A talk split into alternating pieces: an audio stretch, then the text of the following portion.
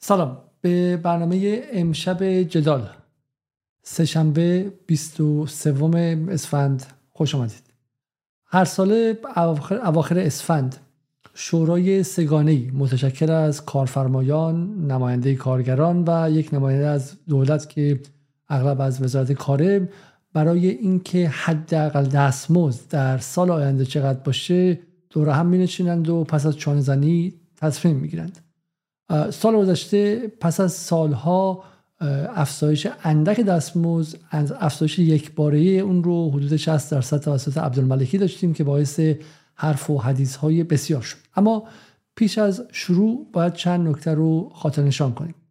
و اونم این که بحث حد اکثر دستمزد مربوط فقط به کارگران اون هم کارگران صنعتی و معدنچی و به شکلی بخش محروم جامعه نیست. تقریبا میشه گفت که اکثریت جامعه رو که کارفروش هستن یعنی به واسطه کارشون امرار معاش می‌کنن نه به واسطه اجاره دادن زمین و مکان و بازی در بورس و سکه فروشی و طلا فروشی و دلار فروشی و دلالی و سرمایه گذاری در بخش مسکن. نه کسانی که با کارشون یعنی پرستار هستن معلم هستن مهندس کامپیوتر هستن مهندس مکانیک هستن ممکنه دکترا داشته باشن از دانشگاه صنعتی شریف دکترا داشته باشن از دانشگاه تهران دکترا داشته باشن. ولی خودشون سرمایه ای ندارن که باهاش بتونن کار کنن بلکه در یک اداره در یک مؤسسه در یک کارخانه یا در یک کارگاه و شرکت و استارتاپ و هر چیز دیگه مشغول کار هستند و همه اینها تحت تاثیر بحث مینیموم ویج یا حداقل دستمزد هستند چرا که حتی دستمزدی که وزیران جمهوری اسلامی هم می‌گیرن تناسبی داره با اون چیزی که به عنوان حداقل دستمزد هر ساله در موردش تصمیم گیری میشه. و چقدر عجیب و چقدر دردناک که جامعه ایران که درباره فکل ترانه علی دوستی و سیبیل محمد رضا گلزار اینقدر برنامه تولید می‌کنه و اینقدر حواسش رو به اونها میده یا بحث ورود دختران به ورزشگاه ها یک باره سالها براش چیزی میشه که خون جگر می‌خوره و اعصابش خورد میشه. درباره این موضوع که زندگی سه چهارم مردم ایران رو تحت تاثیر خودش قرار میده احتمالا تا به حال اصلا یا فکر نکرده یا بیشتر از ده دقیقه در سال در موردش خبر نخونده.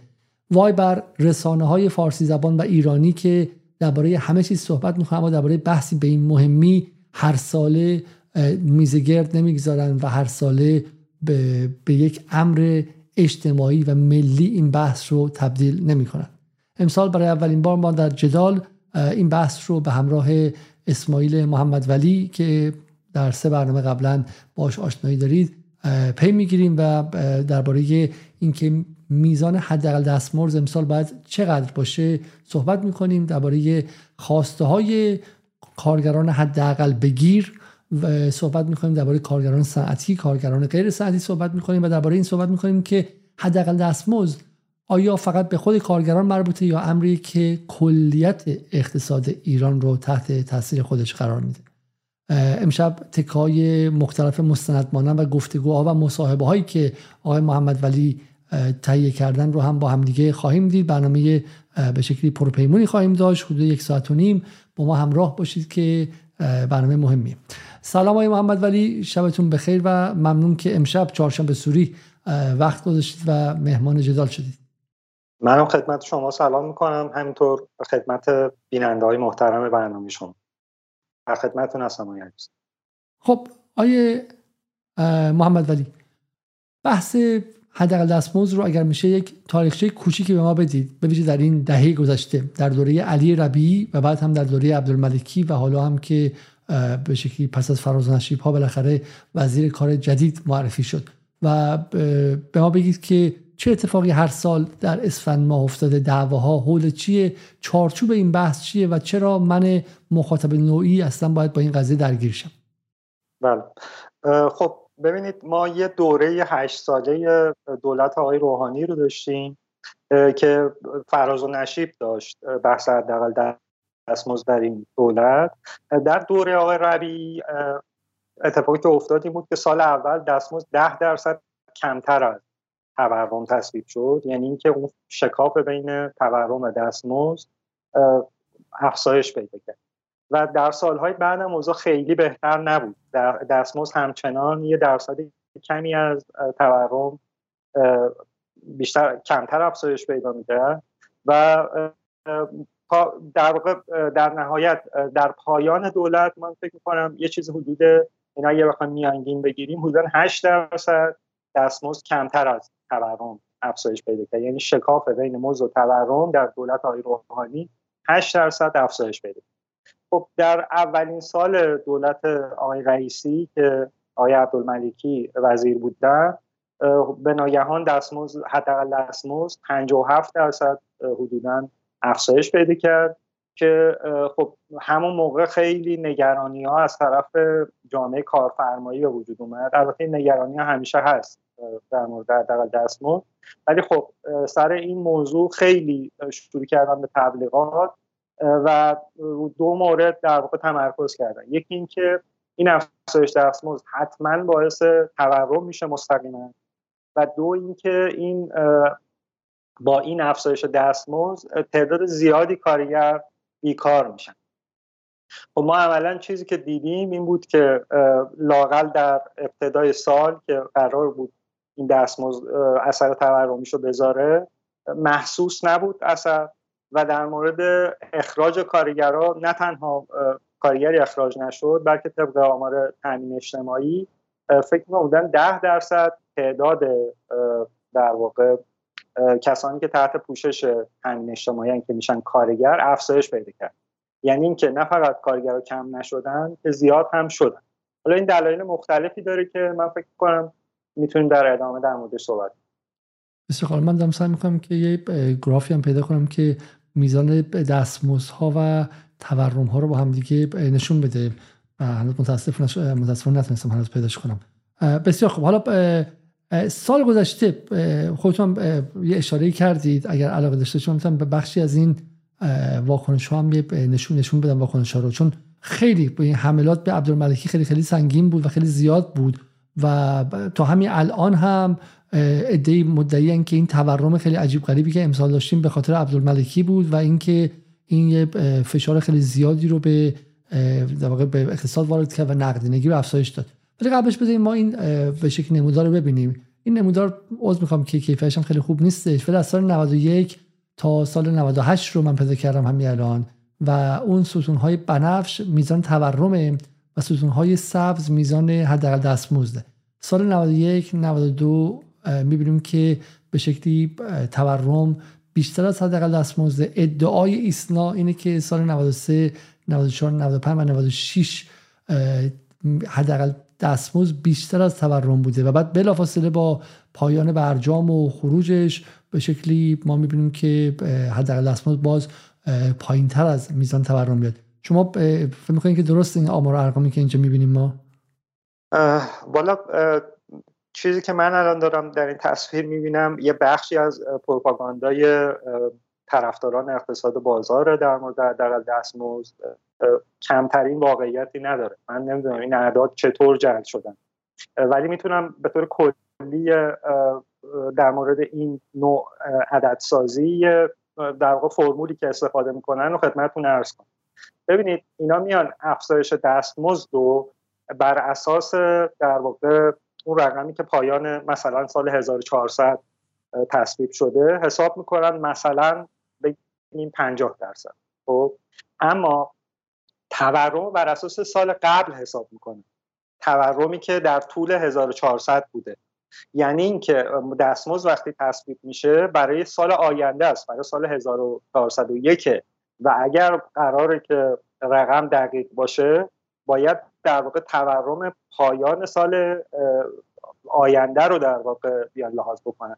ولی با این در واقع بازی های واقعا رسوای اقتصادی سعی می‌کنن که یعنی مثلا می‌بینیم تو این اعداد کلی از سالها دستمزد بالاتر از تورمه.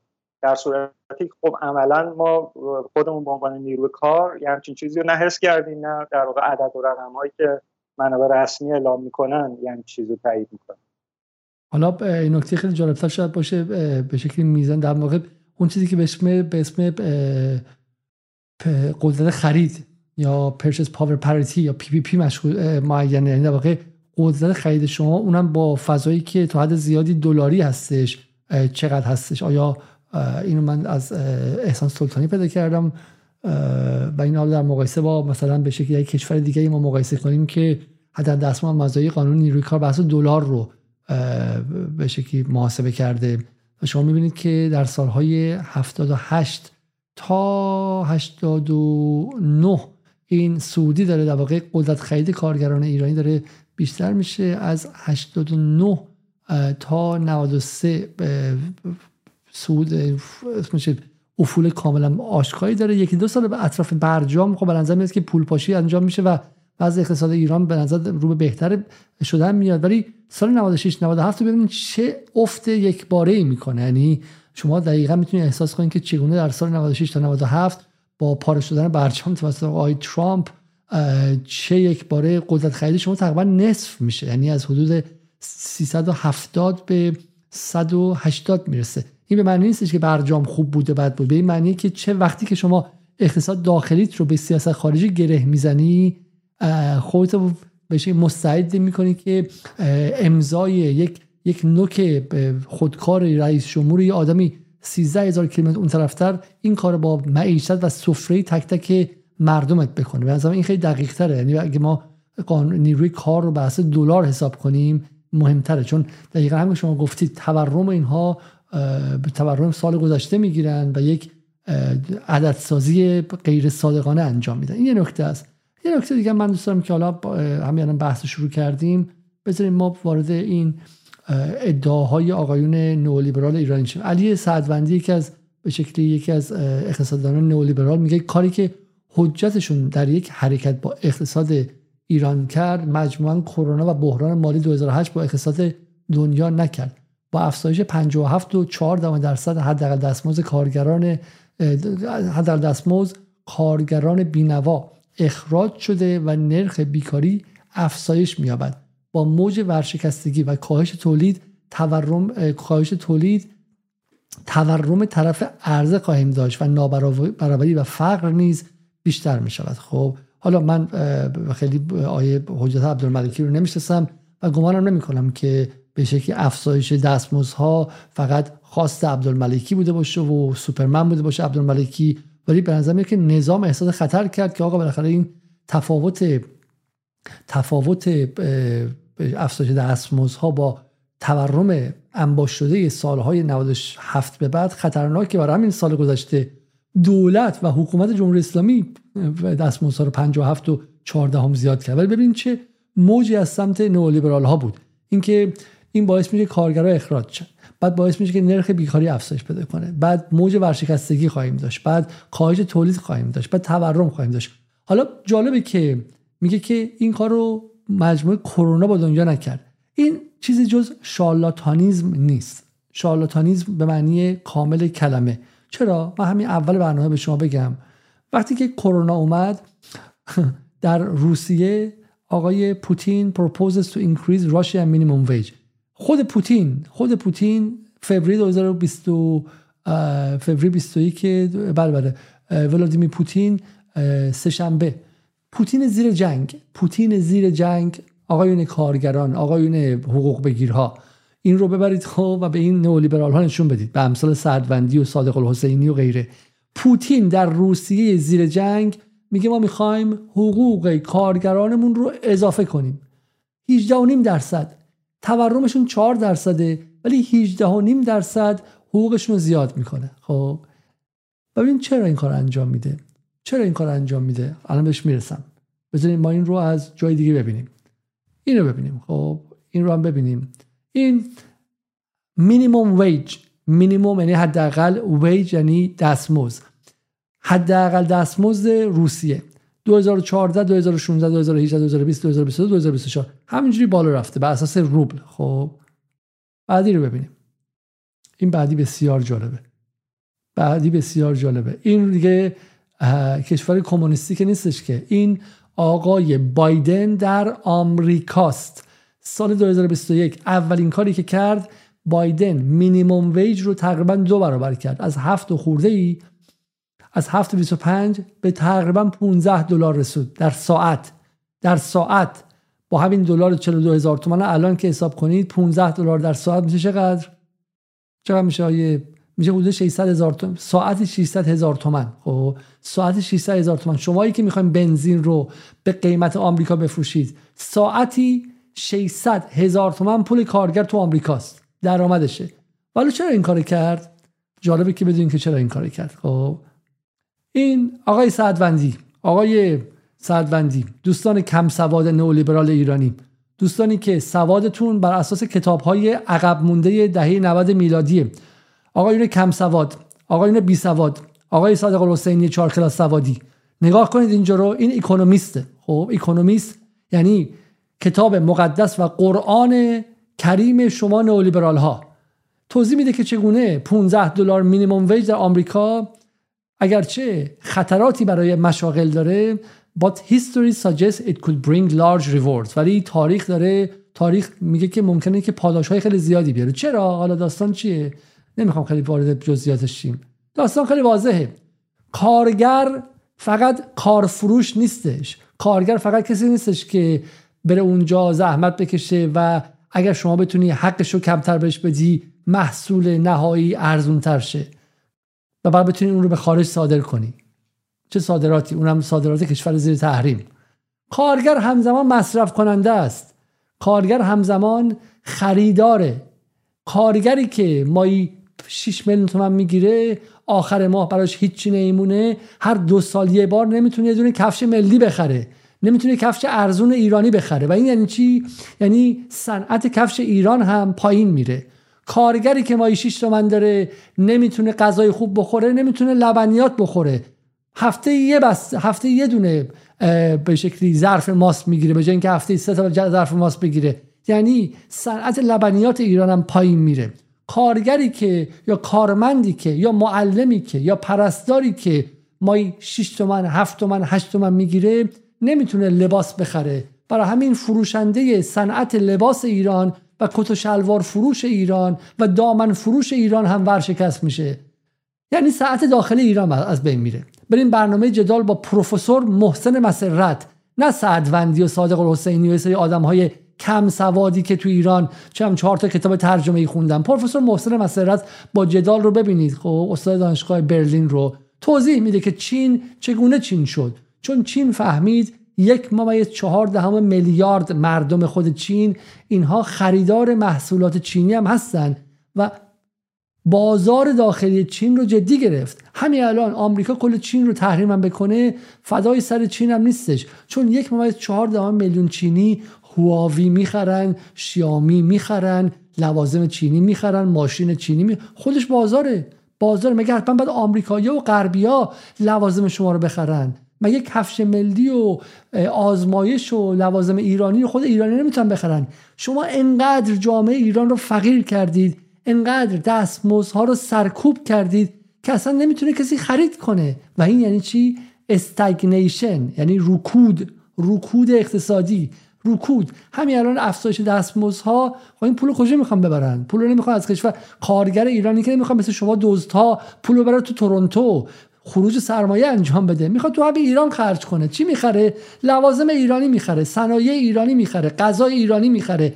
حبوبات ایرانی می‌خره. برنج ایرانی می‌خره. و این یعنی چرخش اقتصاد ایران یعنی رونق اقتصاد ایران. این بزرگترین دروغی که این سالها در مورد افزایش حداقل دستمزد به ایرانیا گفتن. در حالی که افزایش حداقل دستمزد به هر ایرانی ها یعنی رونق اقتصاد ایران. به گفته به گفته همین آقای اکونومیست و و غیره. خب؟ برای این بس من این نکته رو به شما توضیح بدم اول که متوجه شیم که دعوا بر کجاست و چه میزان از این دعوا؟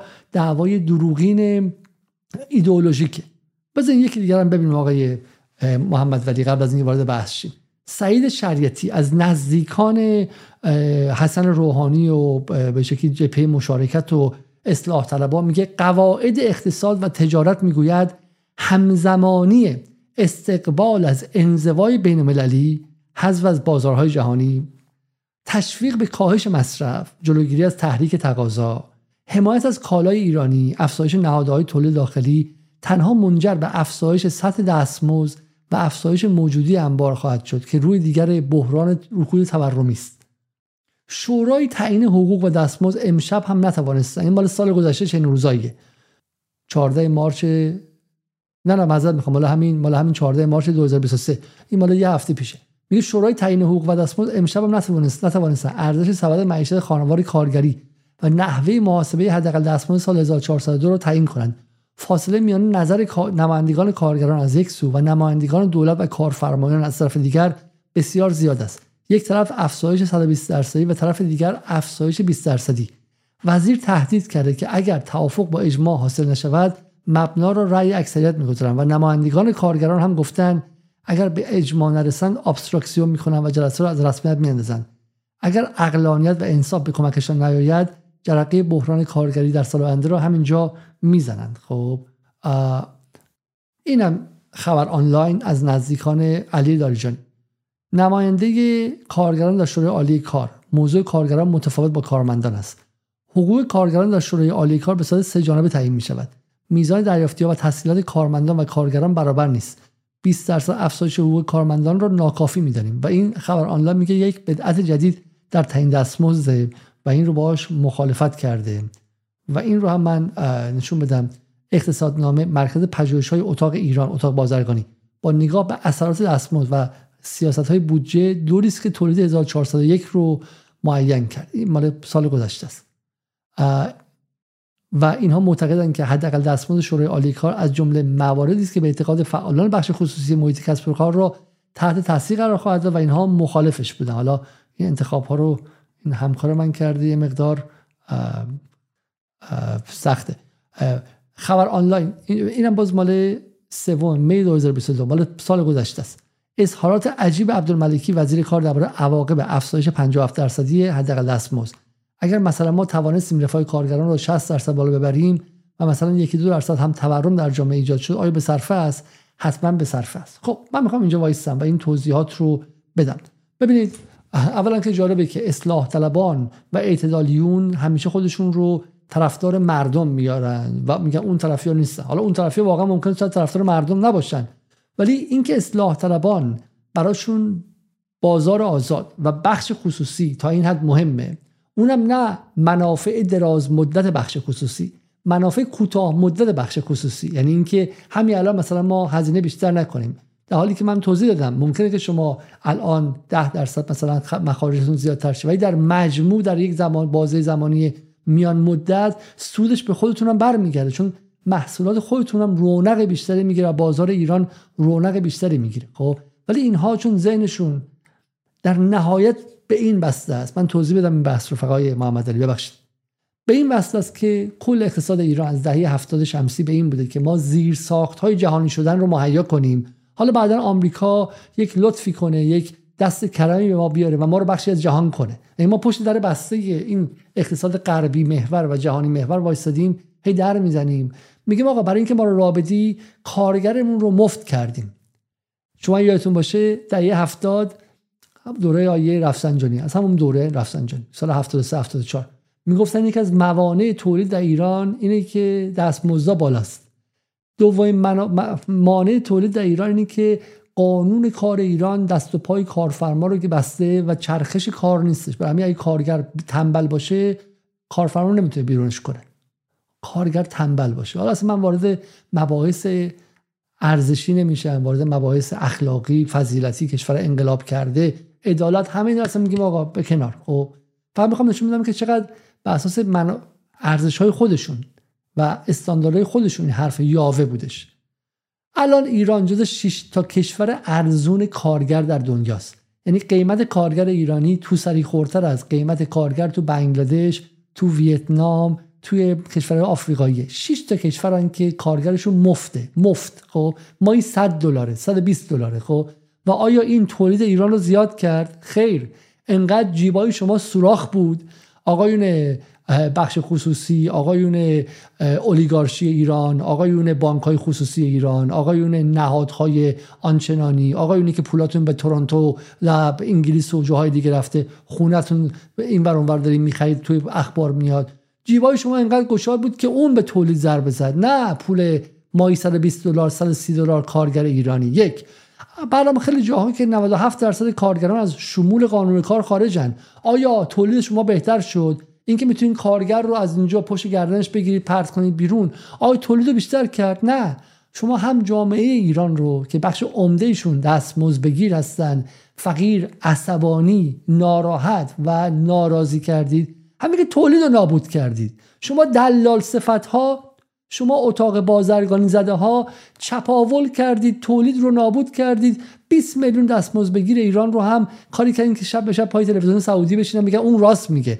از خودتون رنجوندید از حکومت فاصله انداختید. خب برای همین اینها دروغ های آشکاره. خب دروغ های آشکاره که به شکلی دستمزد کارگر ایرانی بالاست و کارگر ایرانی تنبله. حالا که دستمزد تا حد امکان تو سرش زدین از این اما بیشتر بزنید. من تو نمیگم که مثلا امنیت ملیه و کارگران قیام می‌کنن و عصبانی میشن نه. اما از این بیشتر سرکوب دستمزد کنید. مطمئن باشید که اقتصاد ایران با رکودی روبرو خواهد شد که با این تورم رکود تورمی خواهد شد که ازش بیرون نخواهید اومد خب؟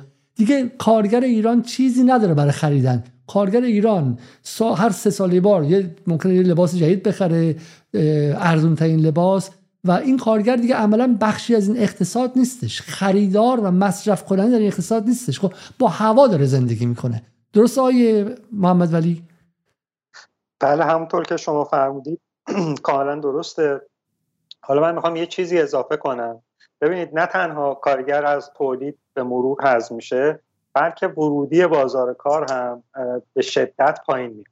حالا ما تو این مصاحبه هایی که پخش می‌کنیم در ادامه برنامه راجبش مفصل خود کارگرها حرف می‌زنه که مثلا بچه های دهی هفتادی هشتادی الان خیلی کمن تعدادشون توی کارگاه ها به این دلیل که اساسا رفتن سر کار اینکه شما هر روز از خونه خارج شی لباس بپوشی کفش بپوشی راه بیفتی بری سر کار حالا تو راه مثلا ممکنه گشنه یه شیر بخوری. بعد برسی سر کار کار کنی. در بعد از یک ماه مثلا به چهار میلیون تومن چهار و صد حقوق بدن. خب؟ این چهار و صد وقتی اون جوون میشینه با خودش حساب می‌کنه میگه اگه من خونه بشینم و هیچ کاری نکنم و حالا یه مبلغ کمی هم از مثلا پدر مادرم کمک بگیرم خیلی بیشتر به صرف منه. چون دیگه نه هزینه رفت و آمد دارم نه هزینه در واقع مسائل دیگه و در واقع می‌تونم اینجوری راحت تر زندگی کنم. و این چیزی که خب خود خیلی از پدر مادران در واقع همینو ترجیح میدن. چون می‌دونن که در واقع این این بچه که میره سر کار میاد بیشتر سربارشون ممکنه بشه تا اینکه بخواد کمکی باشه و اینکه بتونه مخارج خودش رو تامین بکنه. در صورتی که ما در قانون کار به طور مشخص راجع به این صحبت میشه که یکی از فاکتورهای افزایش دستمزد بحث تورمه. که خب حالا به دلایل مختلفی در طول سالهای مختلف چهل سال در گذشته این فاصله هی گسترش پیدا کرده. یکی دیگه از مهمترین فاکتورهای افزایش دستمزد بحث سبد معیشت خانواره. سبد معیشت یعنی اینکه محاسبه می‌کنن که یه آدم با برفرض اینکه همسر داره و و دو نیم فرزن حالا اینا محاسبات اقتصادیشه با چقدر باید در ماه کالری مصرف بکنه پروتئین بخوره و ریز به ریز حساب می‌کنن و به یک رقمی می‌رسن. و وقتی طبیعتا این رقم برای اینکه ما دستمون بیاد که در مورد چه شکافی صحبت می‌کنیم ببینید امسال حداقل دستمزد با افزایش 57 درصدی که صدای خیلی آرام در آورد چهار خورده شد. چهار رو فکر 600 700 اما طبق محاسباتی که شورای کار در واقع فکر کنم دیشب اعلام کرد سبد معیشت در حال حاضر 12.5 میلیون تومان یعنی این فاصله نشون میده که کارگر اگر سی روز ماهو کار بکنه و دستمزد کافی بگیره باز نزدیک به در واقع شاید یک سوم یک چهارم فاصله داشته باشه. یعنی با سبد معیشت و یه نکته که راجب شما تصاویر نشون دادید من خیلی تعجب کردم از خبر آنلاین فکر می‌کنم بود در مورد بدعت گذاری در تعیین دستمزد. ولی من نمی‌دونم اینو چطوری بگم که در واقع مسخره بودنش به عین مشخص باشه. خب ببین این اصلا قانون امروز و دیروز و دولت روحانی و فلان و اینا نیست. این از روزی که در واقع انقلاب پیروز شد و حتی قبل از انقلاب تو قانون کار قبلی قانون کار اول دوم پهلوی هم این چیزی وجود داشت که دستمزد کارگرها اساسا با چانه های سه جانبه تعیین میشه و این چیزی نیست که مثلا آقای خدایی مثلا امسال از خودشون یک چیز جدیدی در آورده باشه. ببینید من بخوام یه جنبندی کلی بکنم. یه خود توضیح بدین قضیه اصلا حالا چی موضوع چی بوده؟ اینکه به شکلی گفتن که بین کارگر و کارمند تفاوت باشه. خدایی چی منظورش چی بود از خدایی از این حرف؟ ببینید من فکر کنم آقای خدایی منظورشون اینه. همیشه یک اختلاف سنفی بین کارگرها و کارمندها هست. دستمزد کارمندا رو دولت تعیین می‌کنه. در واقع تو مجلس تصویب میشه تو بودجه میره. و یه روند دیگه داره. دستمزد کارگر رو میاد تو شورای عالی کار که یک شورای سه جانبه کارگر کارفرما و دولته بر اساس چانه های اجتماعی به یک رقمی می‌رسن. و اینجوری چیز می‌کنن. خب همیشه دستمزد کارمندا مثلا ممکنه که 20 درصد افزایش پیدا کنه ولی خب مثلا یهو دستمزد کارگر مثلا پارسال یهو 57 درصد. کارمندا به این معترضن ولی آقای خدایی فکر می‌کنم منظورشون این باشه که بابا کارمند اولا نوع کاری که انجام میده اصلا قابل مقایسه نیست با کارگر یدی. دوم اینکه انقدر تسهیلات مختلف در واقع بهش تعلق می‌گیره که این و اضافه کاری ها فوق العاده فلان که اصلا اون دستمزدی که تو مجلس تصویب می‌کنن یه بخش کمی از دریافتیشونه. در صورتی که کارگر اون کارگری حداقل بگیر شاید مثلا نهایتا با همه در واقع مزایایی که تو فیش حقوقشون میاد حق فرزند حق مسکن فلان اینا این مثلا شاید 500 تومن یه تومن بالاتر از حداقل دستمزد بشه اونم اگه چند سال سابقه داشته باشن سنوات خورده باشه و اینا. فکر کنم منظور اینه. منظور از این که آقای خدایی میگن شاید فکر کنم منظورشون اینه. حالا بریم برنامه اول ببینیم. من بازم می‌خوام از این نمودارها پیدا کردم در مورد مقایسه در حداقل دستمزد توی ایران با به شکلی ترکیه و جاهای دیگه و مثلا بحث جالبی هستش که ببینیم. ولی بریم اولین فیلمی که شما تهیه کردین با هم ببینیم حدودا 20 دقیقه است و برگردیم. چقدر الان پایه دستمزد می‌گیرید؟ چهار و دوست اون پایه. الان اون چون نباید اینجوری بشه. راننده رو من فکر می‌کنم اینجور که میگم پایش باید هفت باشه. هفت هشت تومن. الان همونجوری سوار دیویسته یعنی شما دستمزد کسی رو می‌گیرید که الان تازه بدون مهارت تازه وارد کارگری ساده بعد روز چند ساعت اینجا کار می‌کنید؟ ساعت هفت میایم هشت. اینا ماشاءالله تازه وقتی که خب، هر وقت کار باشه. آره دیگه اضافه کاری بعدم مجبوری دیگه فعلا کنم اضافه کاری چهار میلیون می‌ذاره مستعد. کار مجبور. یعنی تقریبا هنوزه پای دستمزدتون باید فقط اجاره کنید. 8 من پول می‌گیرم 4 میلیون بعد 4 منم زندگی خب حالا راجع به دستمزد. با این وضعیتی که هست هممون تقریبا باید از یه چیزایی بزنیم تو زندگیمون دیگه. نمی‌دونم از تفریح از فروش از از چی می‌زنید گیت از هشت صبح میایی تا دوازده شب. میریم خونه میخوابیم دوباره. چی نه تفریح نه هیچ. تفریح کجا تو زندگی خانوادهتون کجا تاثیر گذاشته؟ رو خورد و خوراک اون هم به آتش ما میسوزن چیکار می‌کنه نه میگم کجاها تاثیر گذاشته؟ مثلا تو خورد و خوراکشون تو پوشاکشون توی درسشون مثلا. همه چی تاثیر می‌ذاره. شما خودتون واقعا آگاهی واقعی همه چی تاثیر حالا دخترات میگه که با مثلا دمه ای. پول ندارم تو چیکار کنم؟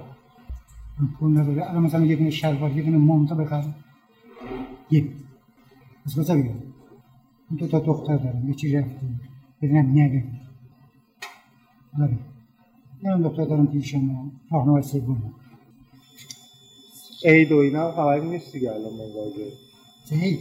میان میره نه واقعا چه این من تا حد تحکیل میشه. من اینجا میشه ما دارم بدم ما شما رو بیامرزه من پدرم از دست دادم. مادرم تنگ است میرم پیشون. این میشه تفریح است خب شما الان توقعتون از کسایی که دارن به جای شما مذاکره می‌کنن برای افزایش دستمزد چیه؟ فکر می‌کنید با این وضعیت شما باید چقدر بگیرید که یه حداقلای زندگیتون رو تامین مسئول خودشون نمی‌دونن اما با این تورم ما با ریال کار می‌کنیم. با دلار قرض همه می‌دونن. من دلار 50 من می‌دونم من میچنم دلار سر کار حالا باید من 20 میلیون هم باشه بازم کرد.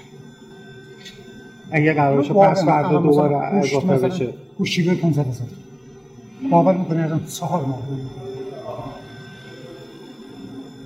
نه خوب برسه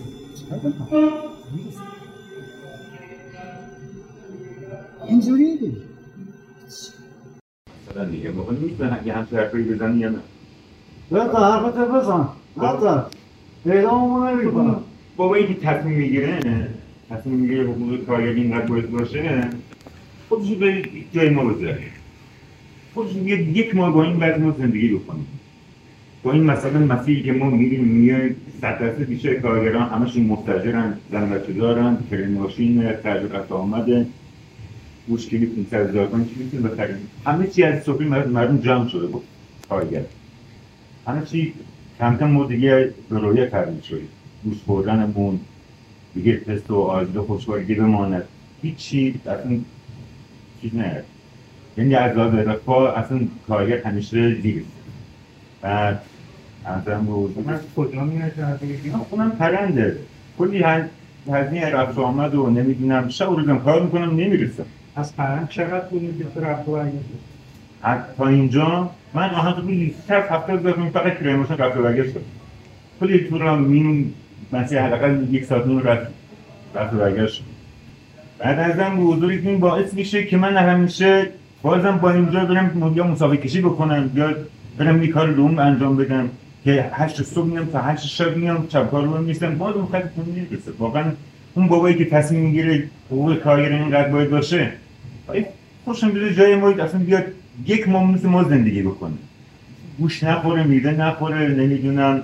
مثل ما زندگی کنیم ما چی می‌کشیم با امیدی. با امیدی که بازنشسته بشم برم تو خونه بشینم الان دوباره چی؟ میام کار می‌کنم موقع دیگه دولت بهش میده از کفافی که خرجش نمیده. الان مثلا من میام کار می‌کنم فردا نوام اومد تو خونه دیگه پیش شرمنده نشم. که برم ایتون مرغ بخرم بیارم تو جوش بذارم.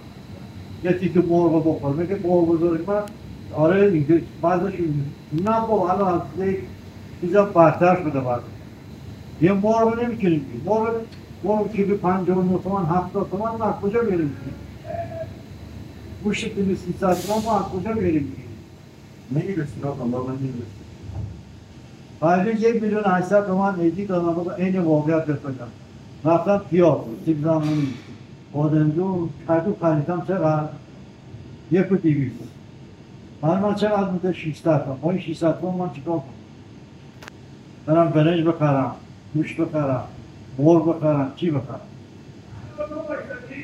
یا بچه رو باید یا بچه رو باید از دانشگاه بکشی نیست واقعا نیست یا اصلا نباید بره مدرسه بچه های قشر کارگر با ذلت زندگی می‌کنه واقعا اینجوری با ذلت زندگی وقتی داره کارگر زندگی می‌کنه از همه چیمون زدیم از زن بچه اونقدر که مثلا ما سر کار میکار می‌کنیم اینقدر چیز دو تا چیز زن بچه میریم کنیم که جنازه نیست.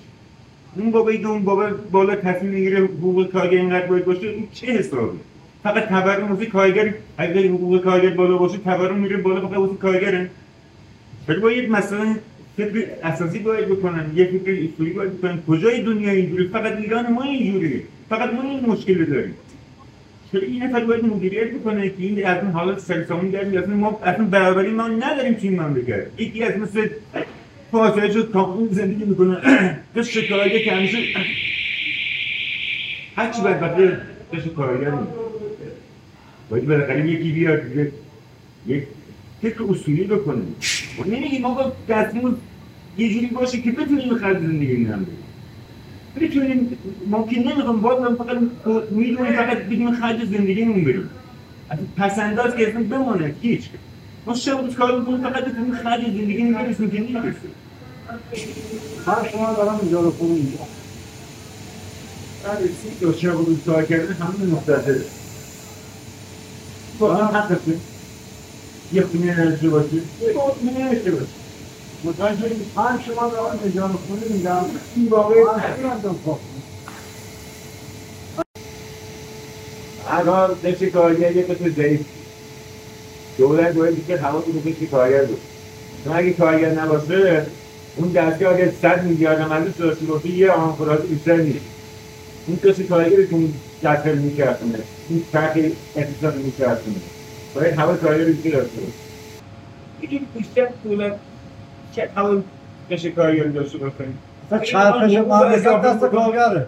به چرخش مملکت دست کارگره. کارگر نباشه مم- مملکت چرخش نمی‌کنه. باید حقوقی که اضافه می‌کنیم جواب خرج مردم باشه.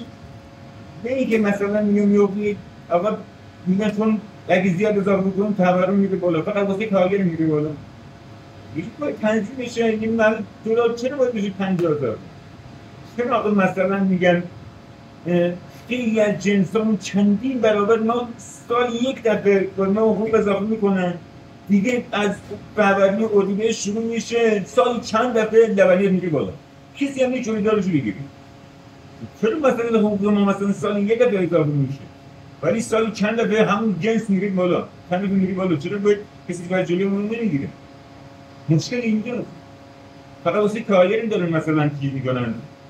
آخر سال که میره می‌رسه همین بحث و جنگ و دعوا و جای بارها چندین جلسه می‌ذارن نمی‌تونن یه حقوق کارگر رو تعیین بکنن. اینقدر حرف و حدیث و اینقدر هر روز بی نفیق داره. مثلا این داره میاد سال چند دیگه میشه کسی دیگه نمی‌تونه بگیره.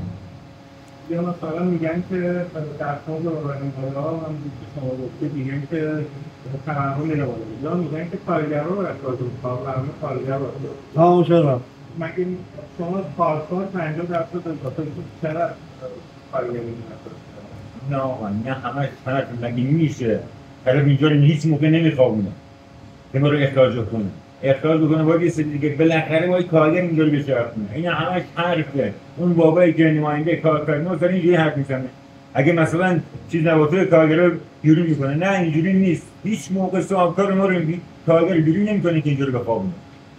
نهایتش ببره بالا اینم چیزشو می‌بره بالا. موزشو می‌بره بالا. هیچ موقع مورد کارش می‌بره بالا. دیگه با علکی میگم نه همش علکی میگم. کارگر اخراج می‌کنه. به خدا این کارگر اخراج نمی‌کنه. هیچ موقع کارگر بالاخره- نمی‌خواد خب حالا راجع به همین حرف افزایش سالانه دستمزد شما الان چقدر دستمزدتون اضافه بشه؟ فکر می‌کنید که عادلانه است؟ درسته. رقم بگید یه جامعه رو نگاه کنی می‌فهمی نظرش چیه.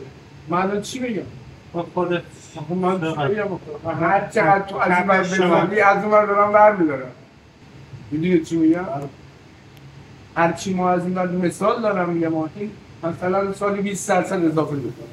از اون ور سالی 20 بار اضافه می‌کنه.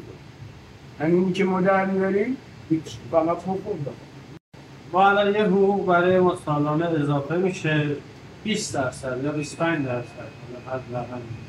در طول سال که این همه اضافه میشه الان مثلا میری برای بچت یه لباس بخری میگه آقا مثلا دلار شده.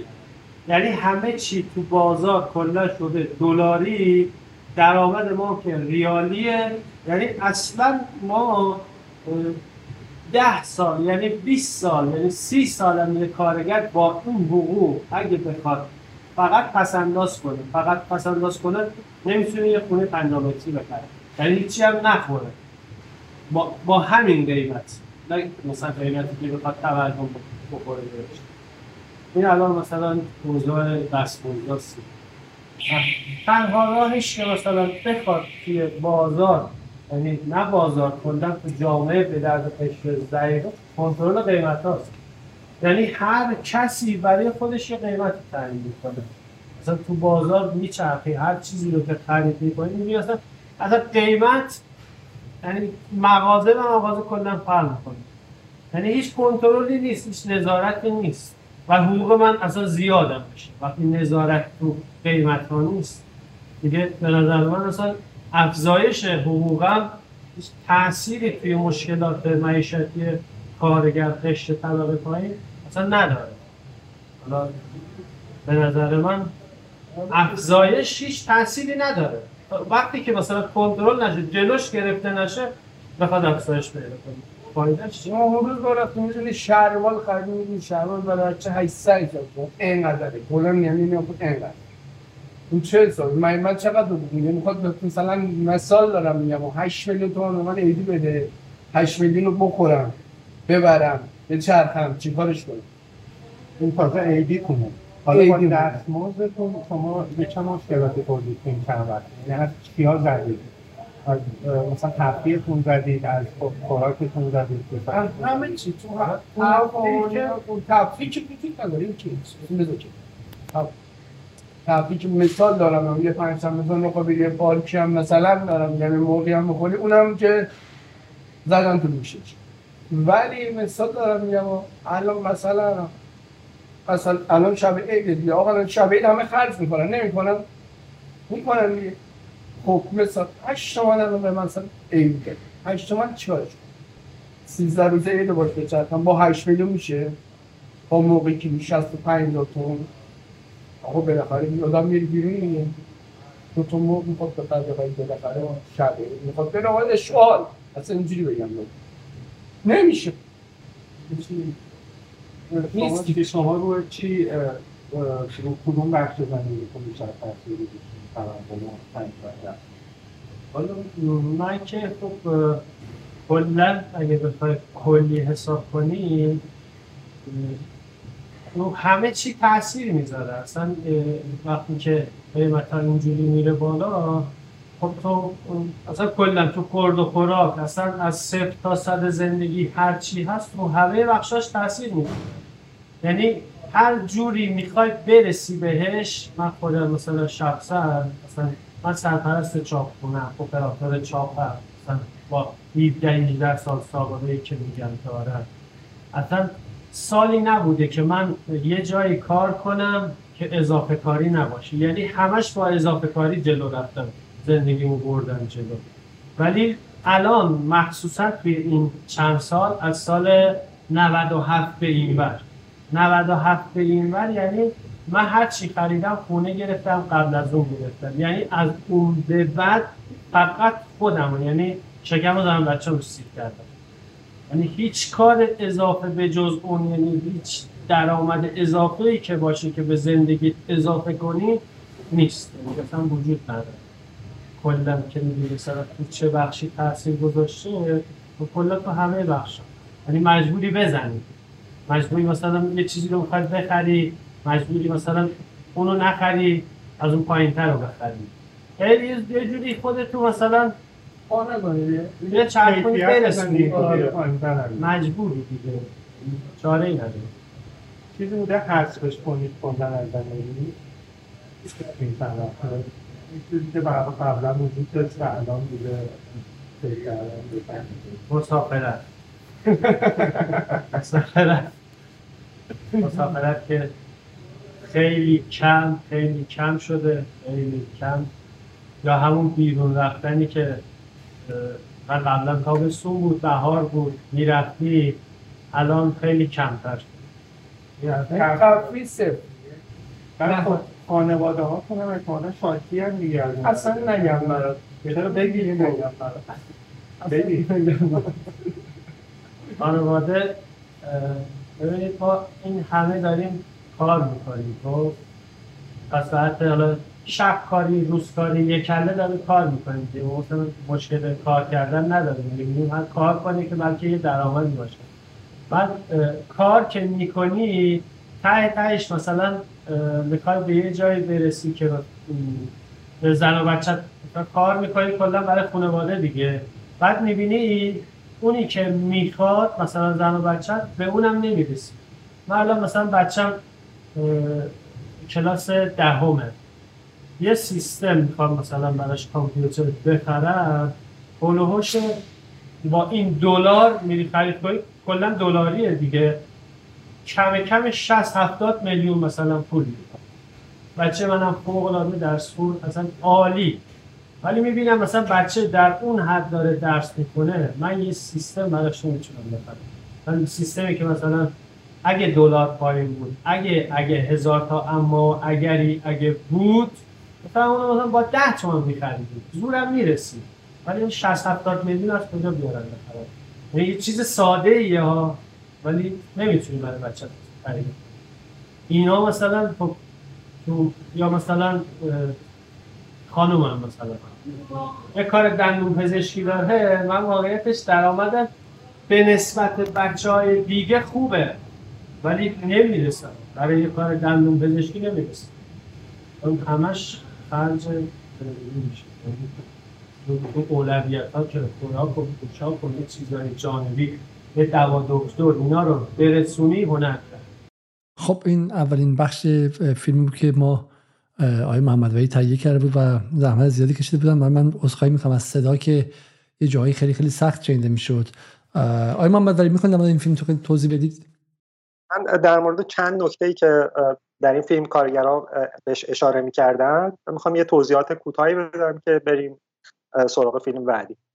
ببینید اول اینکه وقتی یک کارگر بازنشسته داره بعد از سی سال کار دوباره داره شروع می‌کنه به کار کردن شما ببینید چه تصویری برای کارگری که مثلا تازه وارد شده یا 7 سال سابقه کار داره و حالا می‌خواد 20 چند سال دیگه کار بکنه که تازه برسه اونجایی که اون کارگر بازنشسته رسیده قرار داره. ببینید این چه در واقع چطور انگیزه های یک نیروی کار رو می‌کشه و باعث میشه که عملا فکر کنه که خب من در واقع دارم فقط زندگیمو حروم می‌کنم. هیچ قدمی رو به جلو قرار نیست برمیدارم یه نکته دیگه در مورد اخراج کارگرا بود که دیدید با چه قوتی کارگرا گفتن که آقا اصلا با وجود افزایش دستمزد مثلا 57 درصدی هیچ اتفاقی نیفتاده مثلا تو کارگاه ما. خب این دلیلش خیلی ساده است. ببینید یک بررسی فکر کنم اوایل دولت آقای روحانی معاون روادکار اون زمان انجام داد که بلافاصله بعدش هم جابجا شدن یا اخراج شدن نمی‌دونم. و اعلام کردن که در واقع دست هزینه دستمزد کارگر در قیمت تمام شده کالا میانگینش رو حساب بکنیم حدود 5 درصده. و این میانگین جهانی حدودا 13 درصده. و شما حساب بکنید که این دستمزد تقریبا هیچ رقمی در اون هزینه های کارگاه نیست. دستمزد همونطور که کارگر گفتن یه دفعه میره بالا ولی همون چاپخونه که شما دیدید با اولین موج تورمی مثلا 20 درصد می‌کشه روی قیمت محصوله. دومین موج تورمی دوباره یه مقدار می‌کشه روی محصولش. و این در واقع صاحب کارخونه صاحب کار هی در واقع درآمدش افزایش پیدا می‌کنه و دستمزد کارگر رو طبق رقم پارسال میده. اون بحثی که دفعه بخش قبلی برنامه کردیم که در واقع دستمزدها بر اساس نرخ تورم پارسال میاد محاسبه میشه اینجا خودشون نشون میده. حالا نکته دیگه که در واقع تو این فیلم ها نمی‌دونم چقدر بیننده های شما شنیدن. من توضیح بدم این رو من اینجا توضیح بدم برای مخاطب. مثلا سال 1400 تورم هست 20 درصد. ما بر اساس تورم یا همون سال همین امسال خیلی سال خوبی به نظر من. بر اساس تورم 1400 ما دستمزد رو زیاد بعد 1400 شروع 1401 شروع میشه سال طوفانی. فروردین دلار دفعه میشه یه برابر و نیم. اردیبهشت که میشه دلار شده دو برابر. و به همراه دلار هم به اساس این برنامه‌ای که با همت قلیزاده و با جبرائیلی داشتیم تمام ارکان اقتصاد ایران بالا میره. از رفت, رفت آمد و حمل و نقل و بهداشت و غیره. و ما به شهریور که رسیدیم تورم 60 درصده خب؟ و کارگر حقوقش ثابته و این کارگر باز باید تا اسفند صبر کنه. حتی اگر حتی اگر نرخ افزایش حداقل دستمزد کارگر معادل نرخ تورم بود ولی کارگر باید دوازده ماه صبر کنه تا به اسفند برسه که اونجا بعد اینها رو با هم دیگه برابر کنن. درسته؟ این اتفاق اتفاق مهمی در واقع. این اینجاست که مشکل اصلی پیش میاد. ولی کارفرمایی که قر می‌زنه و میگه این پول کارگر زیاده به قول اسماعیل محمد ولی محصولش رو هر هفته و هر ماه می‌تونه افزایش بده. یعنی اون چاپخونه که آقای محمد علی گفت فروردین بالاتر برده اردیبهشت بالاتر برده تا تا اسفند سال بعد. از نظر ظلم به بخش خصوصی خیلی حرف غیر معقول و نامنصفانه چون کارگر سال یک بار می‌تونه چونه زنی کنه. اون چونه زنی هم همیشه زیر خط تورمه. ولی کارفرما لحظه ای می‌تونه چونه زنی کنه برای سهم خودش و برای برای محصول خودش. این منظور آیه محمد ولی بود. بفرمایید ادامه بدید. بله.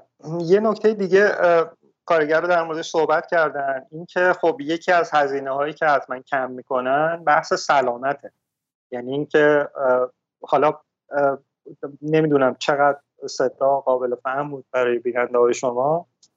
صحبت هایی که می‌کردن در مورد هزینه های دندون پزشکی در مورد باقی هزینه ها که دیگه از پسش بر نمی خب این در واقع کجا خودشون نشون میده؟ این آنن که خودشون نشون نمیده. در دراز مدت وقتی شما هزینه های بهداشت سلامتتون کم کنید در واقع توی مشکلاتی که تو بخش سلامت کشور پیش میاد این خودشون نشون میده. یعنی این بچه ای که در واقع مریض میشه بعد از طولانی مدت به خاطر کم بودن به مرور کم کردن هزینه های بهداشتش ممکنه بیماری بگیره که این در واقع سربار نظام سلامت میشه و اونجا باید در واقع ما این هزینه رو پرداخت بکنیم.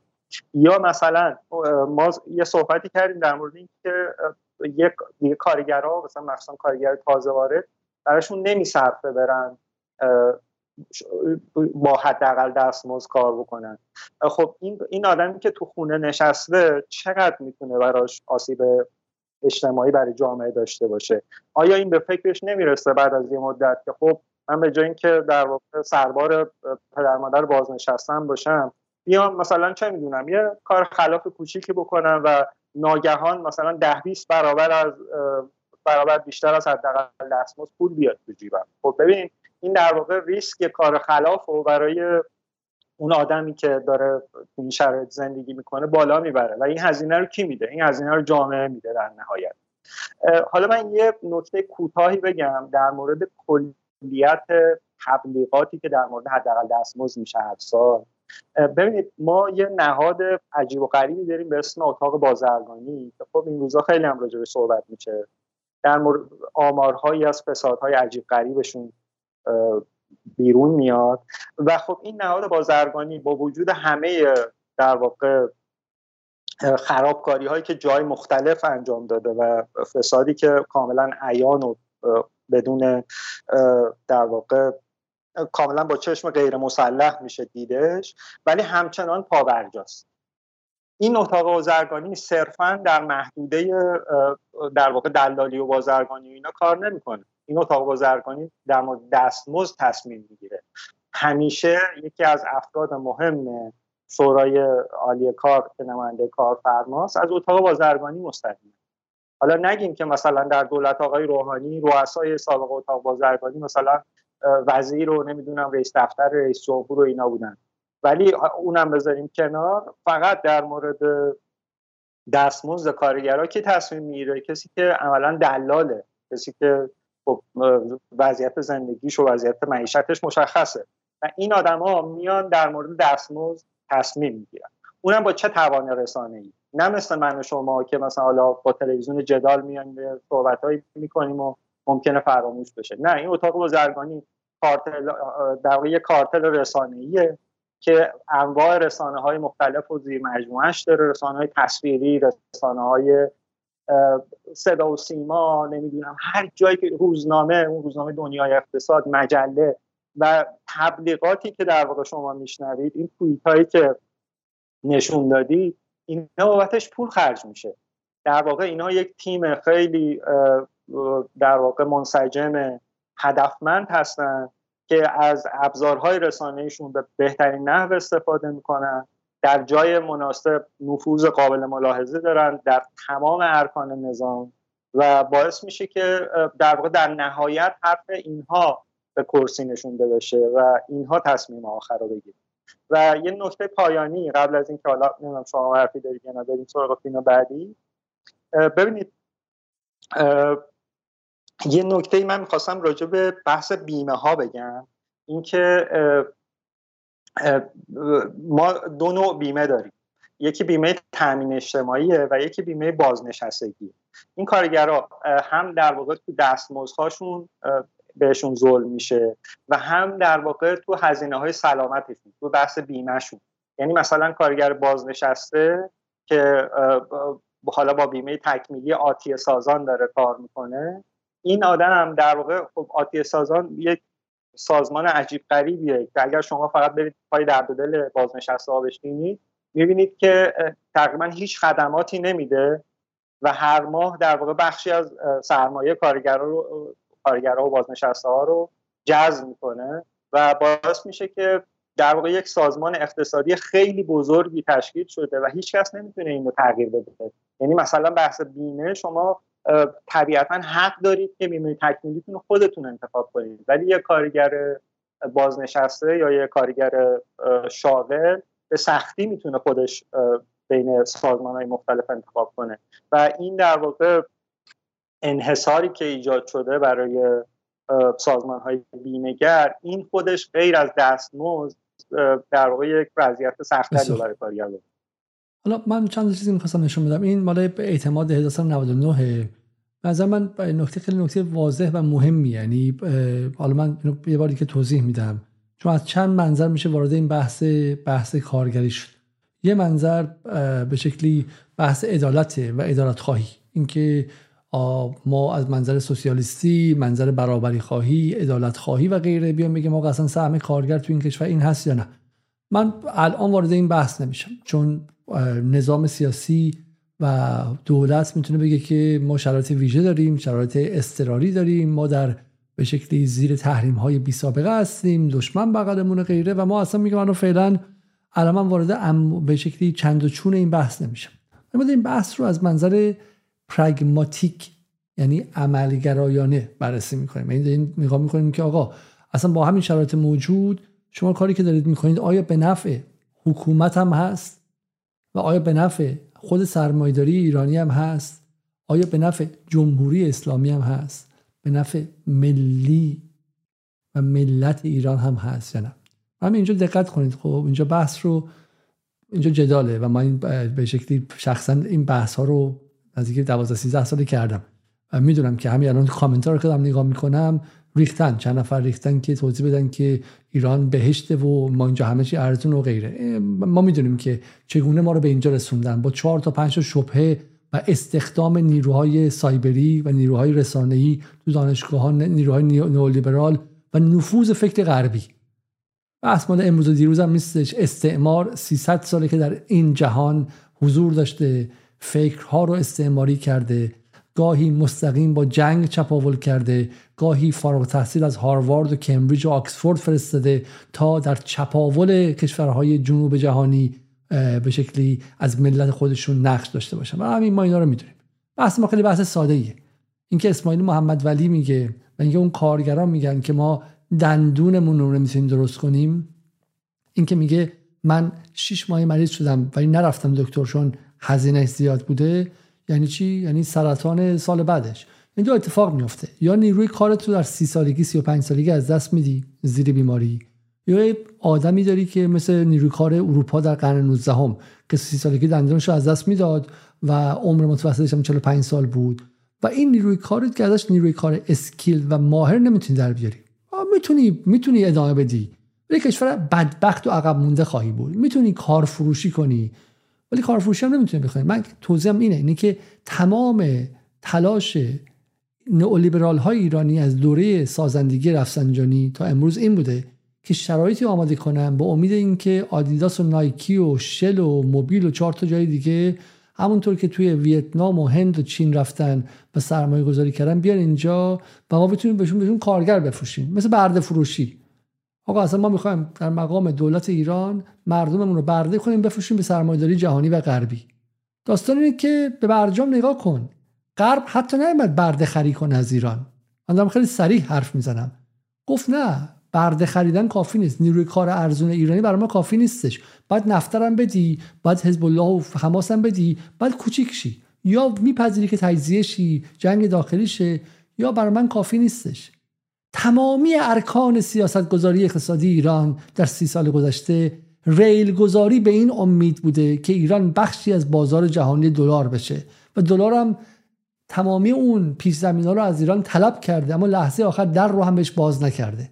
همینه که پتروشیمی ایران دلاری حساب می‌کنه فروشش رو به بقیه اجزای اقتصاد ایران. همینه که فولاد مبارکه فولادش رو دلاری به ایران خود رو میفروشه. همینه که قیمت های داخل ایران داره دلار میشه و همزمان سرکوب دستمزد داره انجام میشه. کارگر داره تو ایران ارزون و ارزون و ارزونتر میشه. خب به امید اینکه مثلا غرب بیاد تو ایران سرمایه گذاری کنه و غربم نمیاد. محصول چیه؟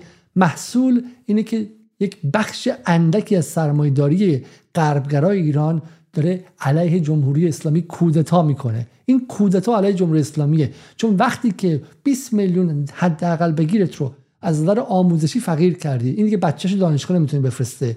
از نظر بهداشتی فقیر کردی. از بازار خریدار بودن و مصرف کنندگی بیرون کشیدی این نمی‌تونه رونق اقتصادی ایجاد کنه و ناراضی سیاسی ازش ساختی. تو فضا رو طوری آماده کردی که اینجا انفجار رخ بده. بعد بیای و به عنوان بی بی سی و ایران اینترنشنال و منوتو و صدای آمریکا بگی که چه دولت آمریکا از حقوق کارگران ایران دفاع می‌کنه. برای این به اینجا نگاه کنید. این دیگه ساختگی نیستش. 1189 دستمزد دلاری هر کارگر ایرانی یعنی 20 میلیون مردم به علاوه خانوادهشون 40 میلیون مردم. حواست باشه در مورد تقریبا 60 درصد جامعه ایران حرف می‌زنیم. خب 290 دلار بود 1190 دوره احمدی نژاد میشه 253 دلار. دوره احمدی نژاد 91 میشه 150 دلار. دوره احمدی نژاد 92 137 دلار. برای همین اگه احمدی نژاد بگه من طرفدار کارگر بودم باید تو دهنش زد. دوره حسن روحانی بیشتر میشه 190 230 291 226 چقدر زیاد میشه؟ به 226 می‌رسه. بعد تمام چیزی که خوردن رو روحانی از حلقوم کارگر ایرانی بیرون می‌کشه. میکشنشون به 111 111 یعنی در تاریخ بی سابقه است. در بدترین دوره احمدی نژاد تحویل میده 137 دلار. در دوره روحانی به 111 می‌رسه و بعد به 122 می‌رسه. این فاجعه است. 111 دلار. حقوق کارگر آمریکایی ساعتی 15 دلار. 8 ساعت که کار کنه 8 ضرب در یک 80 8 50 40 120 دلاره. حقوق یک روز کارگر ایرانی 120 دلاره. یک روز یک ماه کارگر ایرانی در سال 97 میشه 111 دلار. این این فاجعه است و این یعنی خودزنی اقتصادی. این محصول چیه؟ آیا محصول این که ما با غرب رابطه نداشتیم؟ خیر. این محصول این که ما زیادی غربی شدیم. ما به دستورات IMF گوش کردیم. ما به دستورات بانک جهانی گوش کردیم. ما به دستورات واشنگتن گوش کردیم و تمام تخم مرغامون رو در سبد برجام گذاشتیم خب و اقتصاد داخلیمون رو فلج کردیم. این نکته ها رو شما دقت کنید. بعد این ده کشور با کمترین حداقل دستمزد در دنیا. ونزوئلا ونزوئلا اون موقع سا این مال سه سال پیشه. الان که ونزوئلا خودش رو جمع کرد و دلار زدایی کرد وضعش این نیست. ایران 81 دلار. پاکستان 113 دلار. اوکراین 140 دلار. هند 140 دلار. مصر 74 دلار. آلبانی 210 دلار مالزی 263 آفریقای جنوبی 277 مراکش 310 یعنی این سیاست های اقتصادی ایران رو به یکی از ارزان ترین کشورهای دنیا تبدیل کرد. حالا این رو هم نگاه کنید. خب بعد بعد دستمزدها رو به شما اینجوری نشون میدن. خب نرخ تورم حداقل دستمزد. این رو هم پرت کنید تو صورتشون. بگید که این در واقع این دروغ پردازی بیشتر نیستش. خب تو خود آمریکا وقتی می‌خوان به شکلی روی مینیمم ویج حرف بزنن نگاه کنید اینجا رو نوشته که A brief history of the US minimum wage. تاریخ فشرده حداقل دستمزد آمریکا. این زرده نارنجی حداقل دستمزده. خب از تقریبا مثلا چند 10 سنت شروع میشه 1938 قبل از جنگ جهانی دوم میره بالا به دو دلار در چه زمانی می‌رسه؟ در سال 72 73 میشه دو دلار سال 90 میشه 4 دلار در ساعت و باز همینجوری میره بالا. ولی ببین میگه که این چرت و پرته. اینو من چیکارش کنم؟ الان من تشکر کنم از کارفرماها. بگم خیلی ممنون. دستمزد بالا بردی. خیر. آن چیز که مهمه اون نمودار آبیه. میگه adjusted minimum wage. adjusted in 2019 dollars. چون دلار هم ارزشش کم شده این سالها. خب؟ وقتی که ما این دوتا رو در هم ضرب می‌کنیم بر پایه دلار امروز 1138 تقریبا چهار و نیم چهار و نیم دلار بوده ساعتی. خب؟ بعد میاد بالا و بالا دهه 60 و 70 اوج مینیمم ویجه و بعد سرکوب انجام میشه. بعد سرکوب انجام میشه. حالا یکی از دوستان شما آیه محمد ولی در برنامه می‌گفت هیچ جای دنیا این اتفاق نمیفته نه نه هر جایی که نئولیبرالیسم اومده این اتفاق افتاده. تو خود آمریکا یه بار دیگه ببینیم. از اواسط دهه 80 از اوایل دهه 80 سرکوب دستمزد شروع میشه. نئولیبرالیسم در اونجا به واسطه ریگان و در انگلیس به واسطه تاچر اولین کاری که کرد سرکوب دستمزد بود. گاهی وقتا مستقیم گاهی وقتا غیر مستقیم به واسطه افزایش تورم. یعنی تورم هم کجا دزدی دیگه خب؟ برای همین ما وقتی که میگیم افزایش دستمزد ایران منظورمون افزایش دستمزد حقیقیه نه اسمی.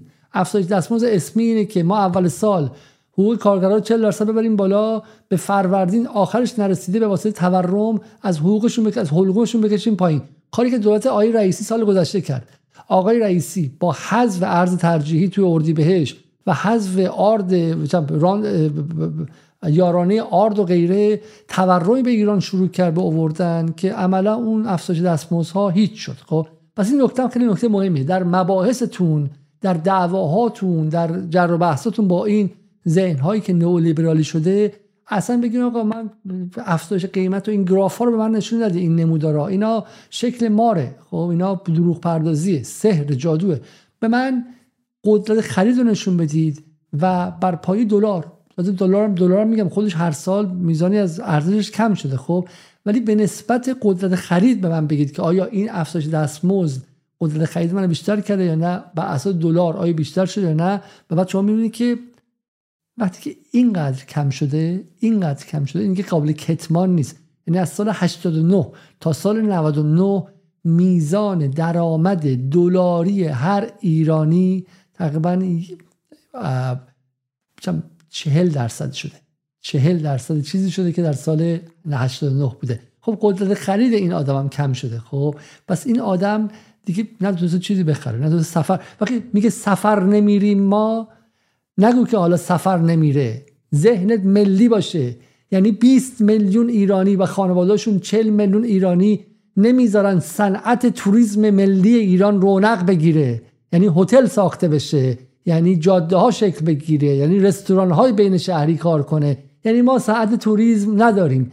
بعد چشم ها به کجاست که چهار تا موبور چشم آبی از آمریکا و آلمان بلندشن بیان توریسم؟ خب گور باباشون که می‌خوان بیان توریسم. تو چهل میلیون ایرانی رو که می‌تونن سفر برن و پولشون تو خود ایران خرج کنن رو از یک سفر رفتن محروم کردی دست و پاشون رو بستی. به امید اینکه چهار تا جان و مری و ویکتوریا بلندش از انگلیس بیان بخوان چه می‌دونم چند درگاز خرج کنن و همون هم نمیان. چون خوردن به شکلی ویزای ایرانی تو پاسپورتشون نمی‌ذاره به کشورهای دیگه سفر کنن براشون آرشون میاد. تو این ذهن غربی رو داشتی؟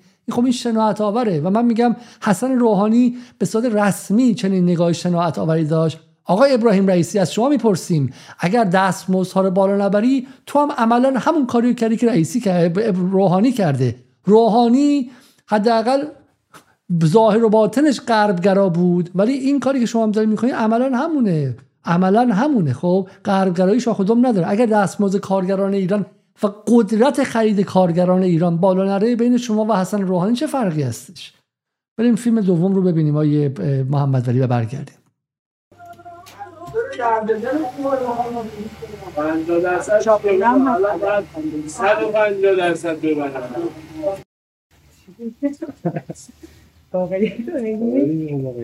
سنواتون ما نداریم درست؟ هیچی نداریم نه حق مسکن. فقط یه ایدی همکارم داره کار می‌کنه حق مسکن داره سنوات دارن سالانه دارن ایدی دارن. ولی خب ما پای من پای حقوقم در حال حاضر دریافتیم. ببخشید. خب ببینید با این هفت تومن شما چقدر چند ساعت در روز اینجا کار می‌کنید؟ من هشت نیم صبح تا هفت شب. یعنی حدودا دوازده ساعت کار یک ساعت تعطیلی دارن نهاری دارن. یک ساعت استراحت سه تا یوروپ هم چایی داریم. حالا این ازش کسب میشه ولی خب در ولی در خب راجع به دستمزدتون بگید. این که کفاف میده چیکارش می‌کنه با اجاره نشینی نه من با پدرم زندگی می‌کنم. خب. اجاره هم نمیدم ولی خب باید اینجوری سر کنم اه، چجوری اه، چیزی در طول ماه که کم میارم می‌گیرم مساعده می‌گیرم دیگه. یعنی حالت مساعده هفتگی می‌گیرم باز بله. باز کم میاری که تمام خرج مخارج خونه با خودم آها. چون پدرم موقع بازنشست- بازنشستگی نداره. بعد تمام خرج مخارج خونه با خودمه و هر چیزی که هست آب برق گاز تلفن همه چی با خودم. یه جور سرپرست. بله. این چند وقته خب تورم نیمه اصلا خیلی عجیب وحشتناک. شده. معمولا نیروی کار وقتی تورم اینجور تاثیر می‌ذاره یه چیزایی از زندگیش حذف میشه. بله، مثلا نمی‌دونم ممکنه گوشت باشه ممکنه تفریح باشه ممکنه بهداشت باشه ممکنه خیلی چیزایی نه من از خودم می‌زنم ولی خب برای خونه رو تهیه می‌کنم. سعی می‌کنم بیشتر از خودم بزنم از چه مخارجی از خودتون کم کردید؟ تفریح لباس تفریح آرایش اهل مسافرت و تفریح و سینما. سال 82 رفتم سینما. دیگه نرفتم. آخرین باری که رفتم سینما سال 82 بوده این واقعیت میگم همیشه درگیر کارم. تفریح آنچنانی ندارم. جمعه هم, هم که در خدمت پدرم. مسافرت و اینا اصلا. که- در س- چند سال یک بار به شهرستان مثلا پدرم بردارم داره. خودم نه. اونم چون اونجا خونه داریم دیگه. اون خواهرمه. پول نمیدین بابت. نه. مهمانی میرن. آره دیگه مثلا یه هفته به این مهمونی برگرد. هزینه نمی‌کنن بابا. اون چیزی هم که از خودم زن خرج و مخارج این که مثلا آنچنان دنبال مد نیستم نمی‌دونم مانتو آنچنانی چی. سعی می‌کنم از خودم کم کم زن که پدرم کنم. ولی داروهاش هست. خب ببینید الان تو شورای عالی کار بحث افزایش در مورد کارگرها بله. که مثلا چقدر برای امسال اضافه. شما به عنوان یک کسی که دارید از این دستمزد که اونا قرار تصویب بکنن نه قرار ببرید فکر می‌کنید که تو شرایط فعلی چقدر دستمزد شما باید افزایش پیدا کنه تا کفاف حداقل رو بدید یعنی الان هفت تومن می‌گیرید چقدر باید بشه؟ من اگه الان هفته من میگم بارها شده. خب رفتم مجدد دوباره از آقای حسینی پول گرفتم. از مثلا خود آقای تهرانچی پول گرفتم. علاوه بر حقوقم. من مثلا پنج شنبه حقوق می‌گیرم. یک شنبه پول ندارم. من مثلا 700 تومان مساعده می‌گیرم یک شنبه دیگه پول ندارم. بالا نره تورم مت- من دیشب مثلا 150 تومن گرفتم خدا شاید الان فکر کنم 10 15 تومن بیشتر کیفم در صورتی که دیروز دوشنبه بوده من پنجشنبه هم پول گرفتم. نمیمونه برام. من از این می‌گیرم به این میدم از اون می‌گیرم به اون میدم. سر می‌کنم یعنی میچرخونم. و دستمزدتون هم که آخر ماه می‌گیرید باید یه رو کنم. تقسیم بله. دقیقا همین. خب اگر شما قرار بود اونجا با عنوان نماینده کارگر صحبت بکنید و رقم تعیین کنید فکر می‌کردید از چه رقم نباید پایین تر بیان به عنوان حد من الان فکر می‌کنم با ده 15 تومنم نمیشه زندگی رو چرخونم چون من که خودم دستم تو خرجه وقتی مثلا می‌خوام برم گوش بخرم یه 500 هزار تومن من مثلا چقدر گوش بخرم مثلا بتونم خونه ای که حالا مهمون میاد میره پدرم پیره بالاخره یه نیازایی داره که بتونه لاقل اون جسمش قوی بمونه. رقمش رو نمی‌تونم بگم. واقعا نمی‌تونم بگم. تو خیلی هم ثابت نیست. یعنی چون اصلا. ممکن دوباره فردا قیمت یه جوری یا اصلا. ببین موضوع گوشت نیست مرغ نیست. خب من همیشه میگم میگه تو خونه میگم اینجا برام میگم یعنی هر چیزی که می‌خری یه چیز دیگه نیست من مثلا این هفته رو می‌گیرم به فرض مثال بگم این هفته مرغ بخرم هفته دیگه باید حتما گوشته بخرم یا هفته بعدش یعنی همیشه یه چیزی هست که جایگزین باشه. یعنی پولی نیست که بخواد پس انداز بشه. لیسانس هم هست. بله من لیسانس علوم تربیت.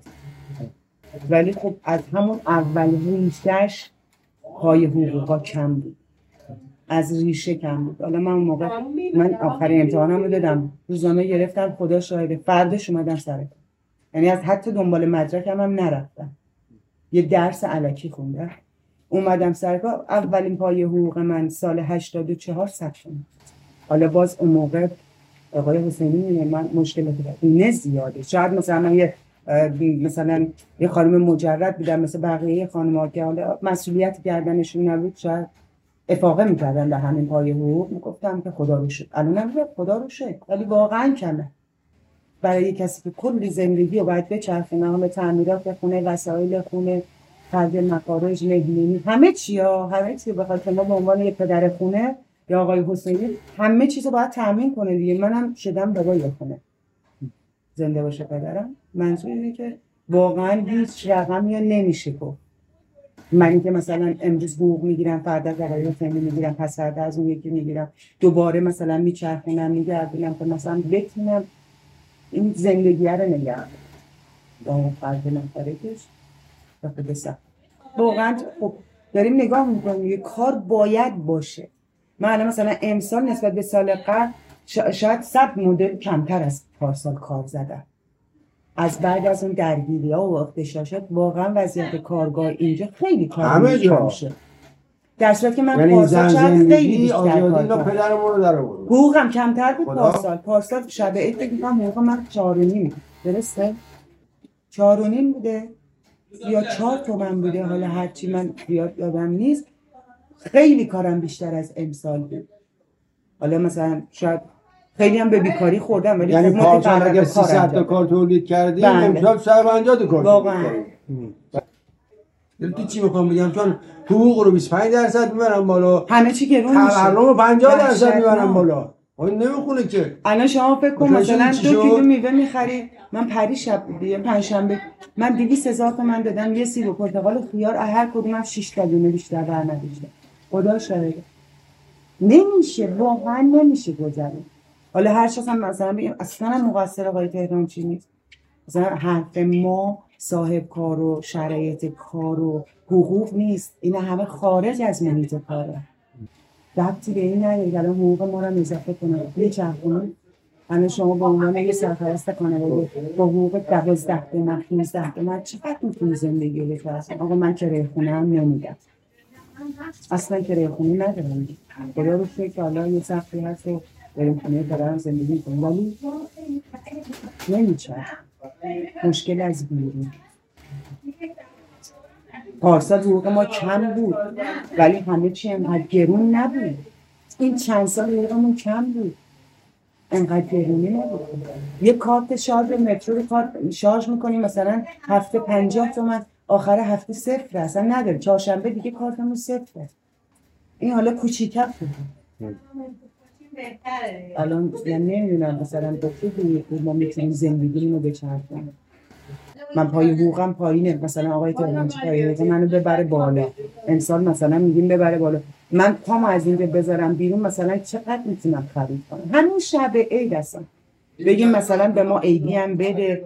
حقوقمون هم کامل میده که بنده خدا هر سال خدا شاید ما میریم دیگه چهارم پنجم عید صفری. به اون بگیم پول بده به اون بگیم پول بده دوباره بیایم سر کار. فروردین مثلا اومدیم 15 روز واسدیم کار کردیم حقوقمون رو داد دوباره داد. اینجوری شده فقط جابجایی داریم. به این حالت. خب شما با این وضعیت چند سال آینده رو مثلا چهار پنج سال اصلا نمی‌تونم ببینم همیشه صبح که از خواب بلند میشم همین استرس رو دارم. و سعی می‌کنم به آینده فکر نکنم تو همون حال بمونن دیگه. ما اگه بخوایم به آینده فکر کنیم واقعا از این افسردگی افسردگی که هستیم بدتر میشیم. غیر از این حسینی به آینده ای نمیشه. این میره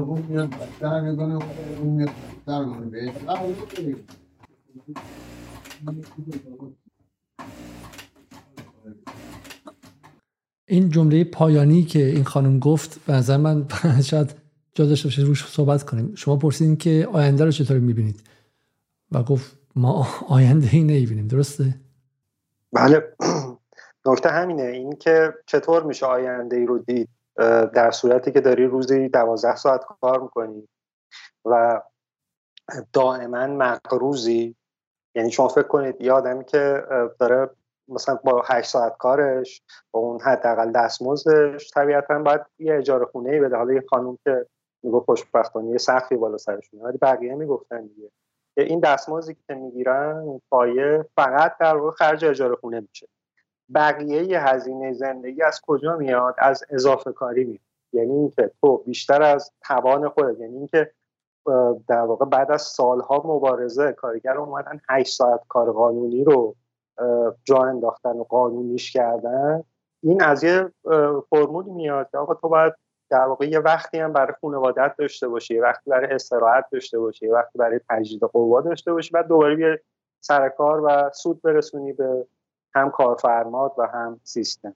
ولی خب با این وضعیت این آدما فقط دارن از سلامت و زندگی خودشون خرج می‌کنن برای اینکه نه اینکه یه زندگی حالا ایدئال هم داشته باشن اونم برای اینکه باز در نهایت آخر ماه مقروض باشن حالا اون من این خانم خیلی خوب توضیح می‌داد که چجوری این سیکل در واقع شکل می‌گیره. اینکه بلافاصله بعد از اینکه حقوق می‌گیری خب این حقوق تموم میشه. تو دوباره میری سراغ همکاره. یا آقا مثلا یا یکی از یه درجه بالاتر ممکنه وضعش بهتر باشه.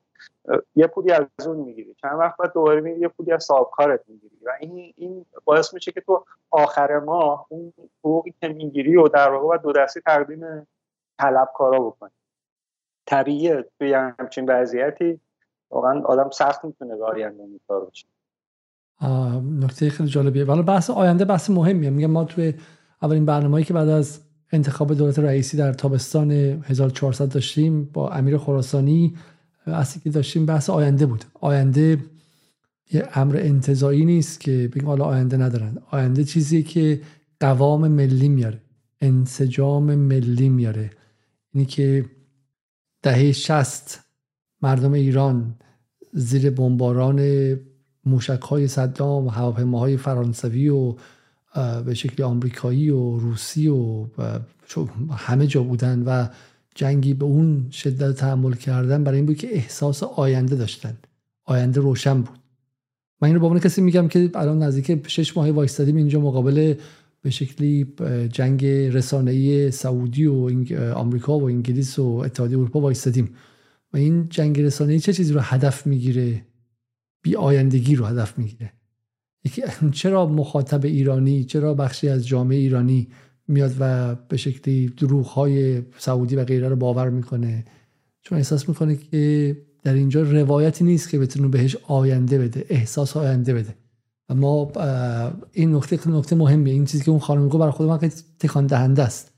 ما اگر می‌خوایم بتونیم جامعه ایران رو یک بار دیگه بتونیم انسجام اجتماعی بش بدیم مهمتر از اینکه تلویزیون بزنیم و به شکلی رنگ و آب بدیم و کار رسانه ای کنیم و به این نیروهای سایبری پول بدیم که تو فضای مجازی باشن ما باید بتونیم با طبقات پایین با این اینا پنج دهک جامعه ایران هن چهار, چهار دهک جامعه ایران هن. یعنی میگم چهل درصد جامعه ایران هن. ما از محرومان مثلا بغل خیابون الان اشک جمشید ما داریم از یک خورده میلیون معلم و آموزش پرورشی حرف می‌زنیم مثلا تعداد خیلی بالاست خب ما از ده میلیون کارگر ساعت فقط حرف می‌زنیم از از تولید کنندگان ثروت تو ایران حرف می‌زنیم و اینا اگر آینده نداشته باشن من, من واقعا میگم اونجاست که موشک های ما به تنهایی جواب نخواهد داد. و اونم چه چیزی؟ ببینید سلیمانی ها رفتن در سوریه جنگیدن و جونشون کف دستشون گرفتن که مردم این منطقه توسط غرب بهشون زور گفته نشه و کشته نشن و جوان مرگ نشن. حالا سرمایداری غربی که واسه بچه‌هاش می‌خواد پول تورنتو بفرسته از داخل ایران به واسطه مینیمم ویج و حداقل دستمزد کاری می‌کنه که متوسط عمر دوباره از 70 سال برگرده رو 55 سال روش 50 سال. و به قول شما همین که میگی روز 12 ساعت, ساعت کار کنی امکان تجدید قوای بدنی نداشته باشه یعنی یعنی مدت عمر کم میشه. انقلاب اسلامی ایران طول عمر رو در ایران بالا برد. از 55 سال در دوره محمد رضا پهلوی دزد برد نزدیک بالای 70 خورده ای و الان این این نوع برخورد با 20 میلیون حداقل بگیر ایران یعنی دوباره تو داری طول عمر رو پایین میاری. حالا من این چیزی می‌خوام نشون بدم به شما. شاید برای شما جالب باشه. و اونم این که این من همین امروز در این رو امروز در روزنامه ایران دیدم. خب این کسانی که مرتب میگن که به شکلی ما با یا نه؟ آره پیداش کردم. این مال روزنامه امروز ایرانه. میگه کار هست اما کارگر نیست.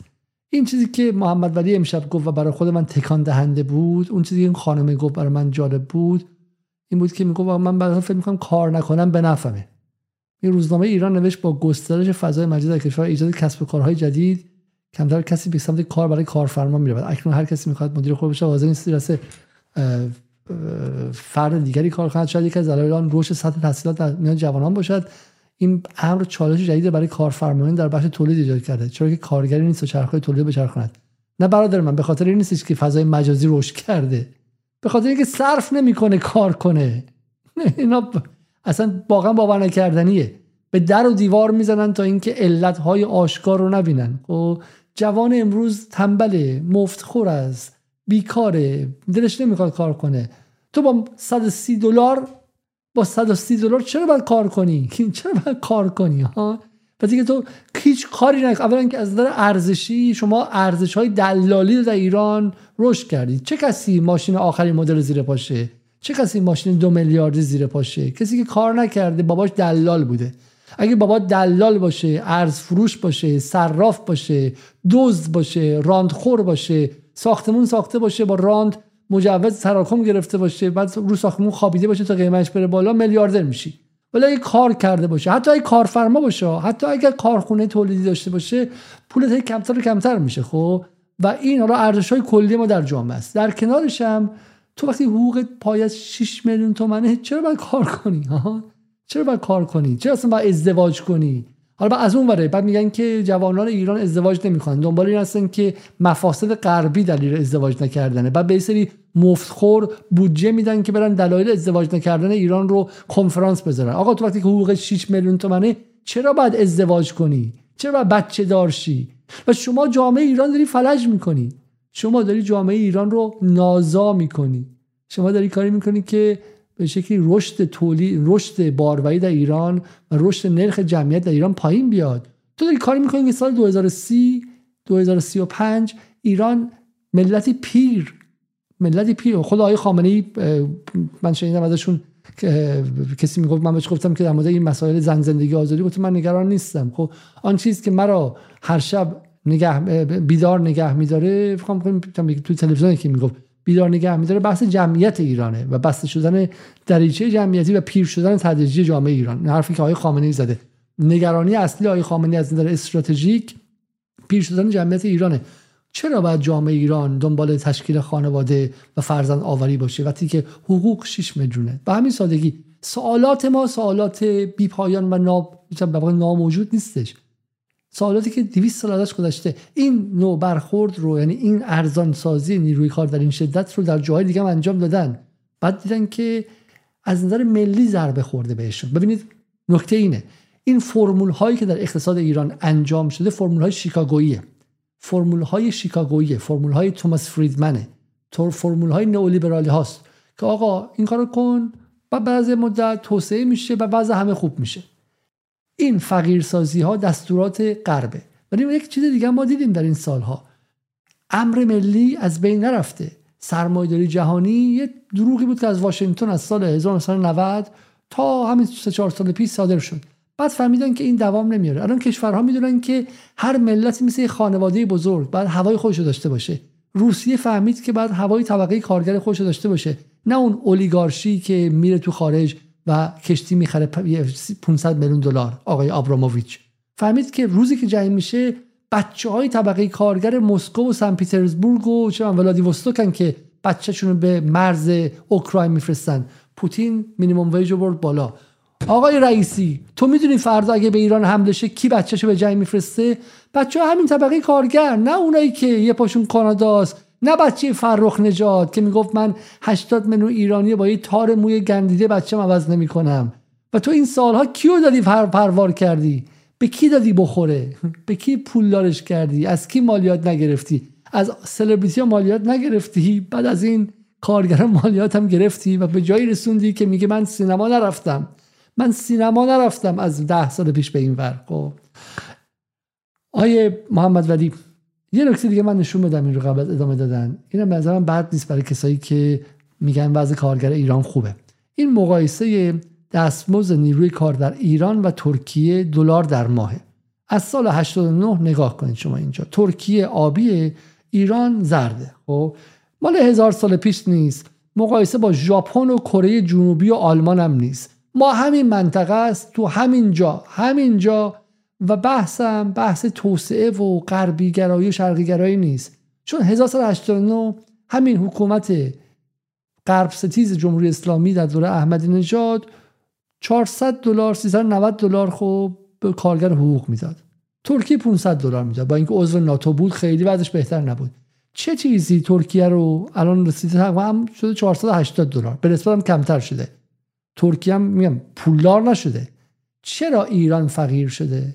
چرا ایران فقیر؟ تو این ده سال با ما چه کردید شما؟ تو این ده سال چگونه به اسم در واقع چه کار کردیم که فشار تحریم سه برابر شد؟ بریم برنامه من با جبرائیلی رو ببینید بریم برنامه من با جبرائیلی ببینید و ببینید که از اون روز که برنامه با جبرائیلی و همت قلیزاده اومد با من دارن چیکار می‌کنن؟ با جبرائیلی چیکار می‌کنن؟ جبرائیلی که دیگه واقعا بچه از این خودی تر نمیشه رو دارن میگن بهش کمونیست اسلامی نفوذی به منم دوباره راه افتادن. محفل هایی که قبلا می‌گفتن نفوذی و با منافقین و اینهاست دوباره راه افتادن که علیزاده نفوذیه و علیزاده یه تیکه فیلم منو پیدا کردن که من به سردار حاجی زاده دارم میگم. به عنوان کسی که میگم تو سپاهی خب نترس نذار که اصلاح طلبها محدودت کنن. برو برو مقابل اتاق بازرگانی هم وایسا. چون خود حاجی زاده گفته که گفته که از دشمن داره از اقتصاد به ما ضربه می‌زنه. همون فیلم رو دست گرفتن که علیزاده به سپاه برافتاده. ببین چرا؟ چون وارد اتاقهای مخفی شدیم. خب اونا خودشون می‌دونن که ما من تو انگلیسی که سپاه می‌خواستن تروریستی اعلام کنم وایسام از سپاه دارم دفاع می‌کنم. کیا؟ مثل این مفتخور سایبری که از این محفلا دارن پول می‌گیرن اونا که در این مقام نیستن. ولی چی شده؟ چون ما به منافع اتاق بازرگانی دوباره وارد شدیم. به منافع کسایی که جامهر اینجاشونه ولی دارن چپاول می‌کنن وارد شدیم. جبرائیلی شد کمونیست علیزاده شد نفوذی منافقین. دوباره شروع کردن. خب و ما اینجا وای نمیستیم که شماها چه می‌دونم امنیت ایران رو به خطر بندازید. خب تو این ده سال در حالی که درست تحریم به ایران وارد شد ولی شما تحریم رو ضرب در ده کردید. از شلوغی تحریم استفاده کردید. پتروشیمی ها فولاد ها کارخانه ها با دلاری کردن اقتصاد ایران و غیره. وضع رو به اینجا رسوندید. و 1401 نگاه کنید که درآمد ایران نسبت به ترکیه چه اتفاقی افتاد؟ نارنجی درآمد ایرانه. نارنجی درآمد ایران. این یه قارت سیستماتیکه. و ما اینجا وایستادیم که مقابل این قارت بیستیم. این قارت به جمهوری اسلامی ربطی نداره. جمهوری اسلامی یعنی مردمی که بچه‌شون تو سوریه فرستادن کشته شه.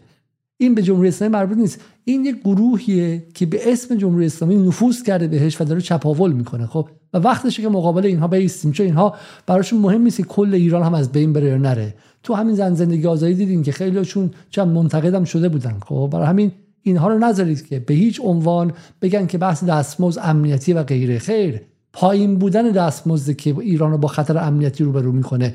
طبقه کارگر شاداب ایرانی که داره تولید می‌کنه و موتور محرک تولیده و خرید می‌کنه و مثل شماها پولش هم خارج نمی‌بره که تو دیسکوها و کازینوها و توی قمارخانه های غرب بریزه اون طبقه کارگر زامن امنیت آینده جمهوری اسلامی و ایرانه و شما می‌خواید اون رو با نظام در بندازید. خب برای همین می‌خواید نظام باقی بمونه امنیت ملی ایران در گروی بالا رفتن حداقل دستمزده.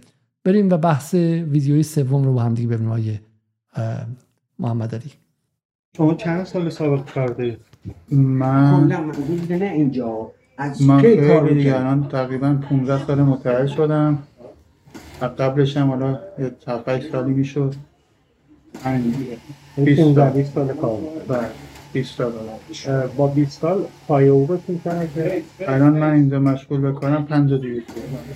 50 دیگه. بله. اه، کارتون دقیقا چی اینجا؟ کارم هم اینجا همه کار دیگه. کارهای بیرون کارهای تو.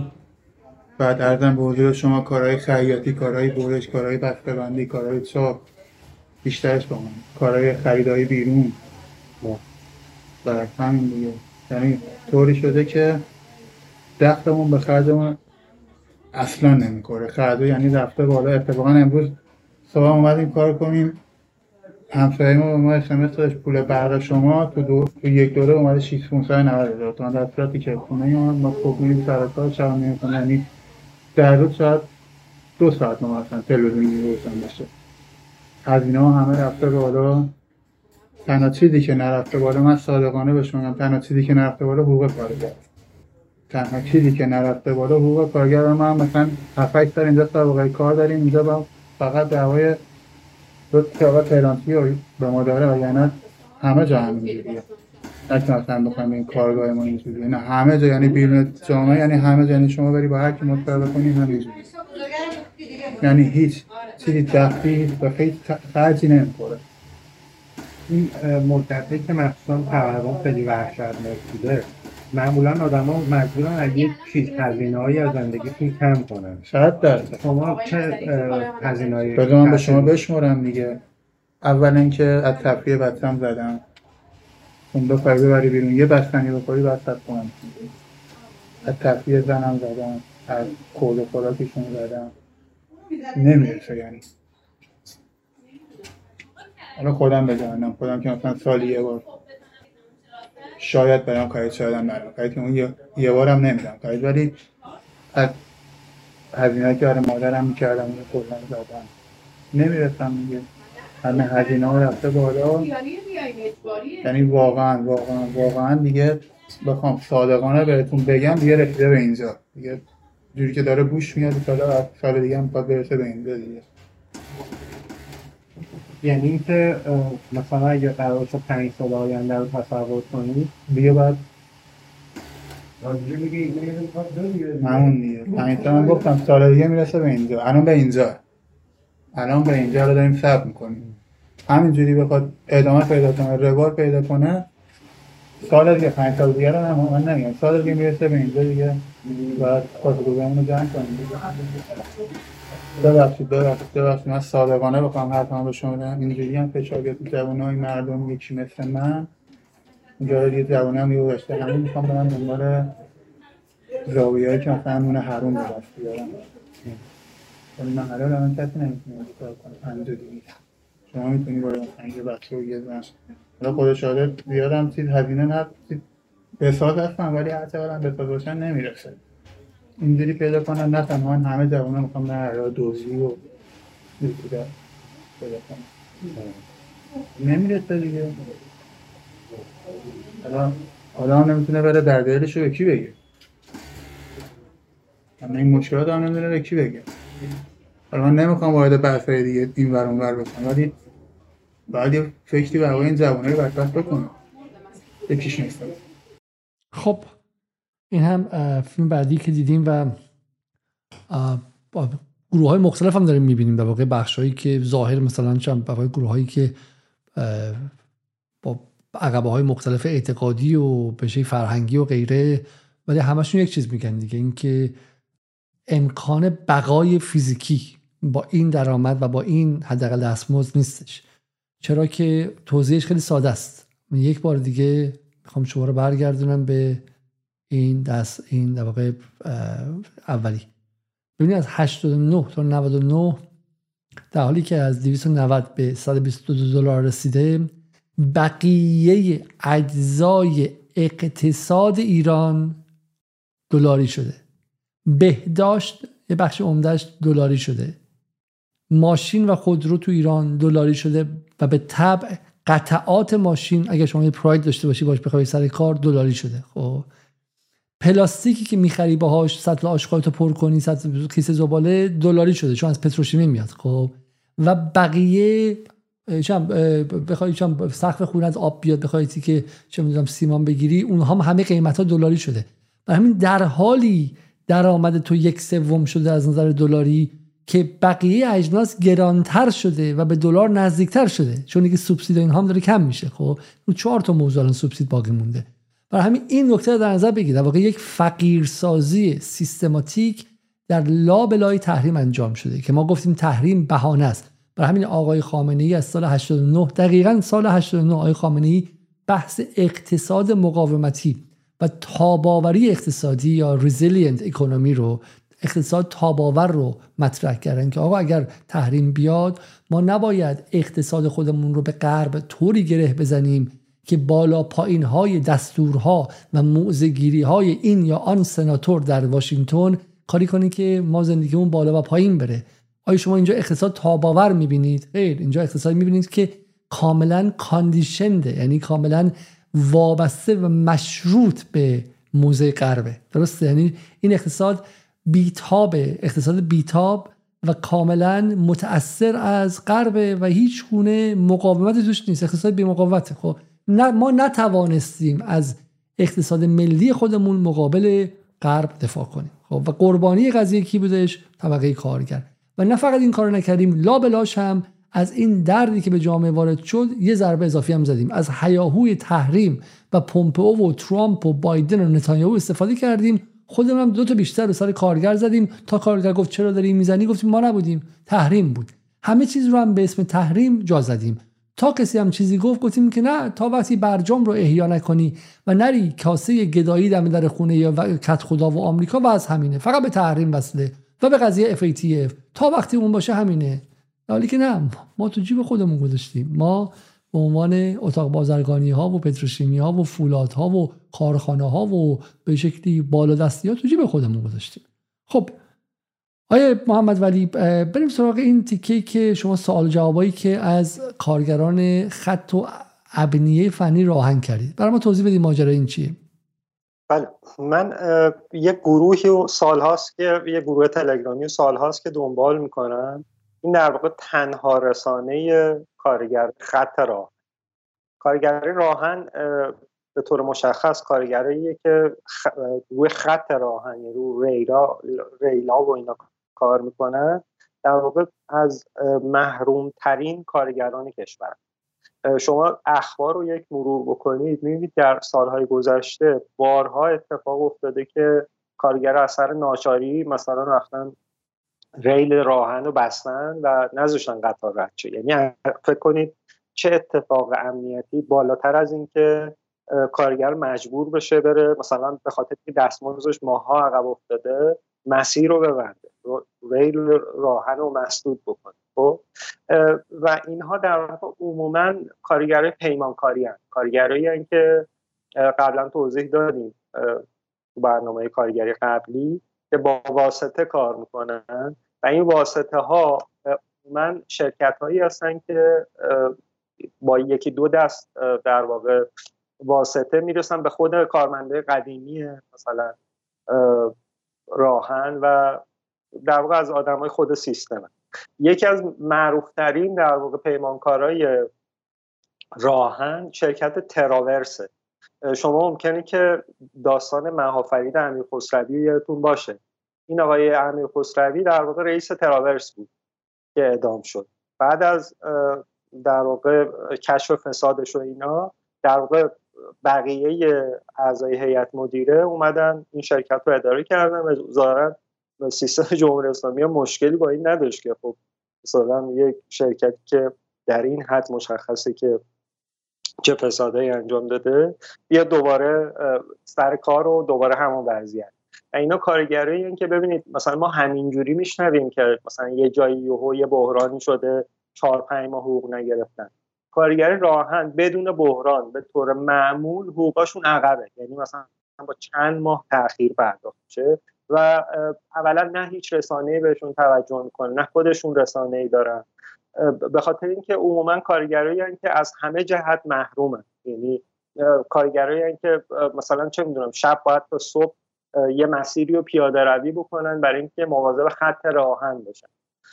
خب من یه رسانه ای رو یه کانال تلگرامی و سالهاست پیگیری می‌کنم که خود کارگر راهن در واقع مشکلاتشون رو مطرح می‌کنن من رفتم با در واقع با ادمین این کانال یه سوال و جوابی کردن صحبتی کردن و ایشون ایشون لطف کردن در واقع این سوالات رو از بقیه همکارا پرسیدن. و به یک جنبندی رسیدن و جواب سوالای منو دادن. من, من سوال رو می‌خونم به چون 154 دقیقه از برنامه گذاشته که داریم به دقایق آخر نزدیک میشیم سریعتر بخونیم اینا رو. سوال کرده آقای محمد ولی که شما به عنوان یک کارگر چه نقشی در انتخاب نمایندگان کارگری؟ شورای عالی کار داشته اید از عمل کرده این نمایندگان رضایت دارید؟ دو افزایش سالانه دستمزد. تا چه میزان تورم را در معیشت شما جبران می‌کند؟ سه مطالبه شما در مورد افزایش دستمزد سال آینده چیست؟ چهار پیشنهاد شما برای انتخاب نمایندگان واقعی و اعمال فشار به دولت کارفرمایان برای واقعی سازی دستمزدها چیست؟ واقعی سازی دستمزدها. ما همه حرفمون که این دستمزدها باید واقعی باشه. با چه چیزی واقعی باشه؟ با توان خرید و دو توان بازیابی قدرت کارگر. این کارگر بتونه فردا بره همونقدر به شکلی از خودش کار بکشه. کارگر بتونه سی سال حداقل بره همون کار رو انجام بده از نظر فیزیکی و یدی. و بعد از ده سال از بین نره.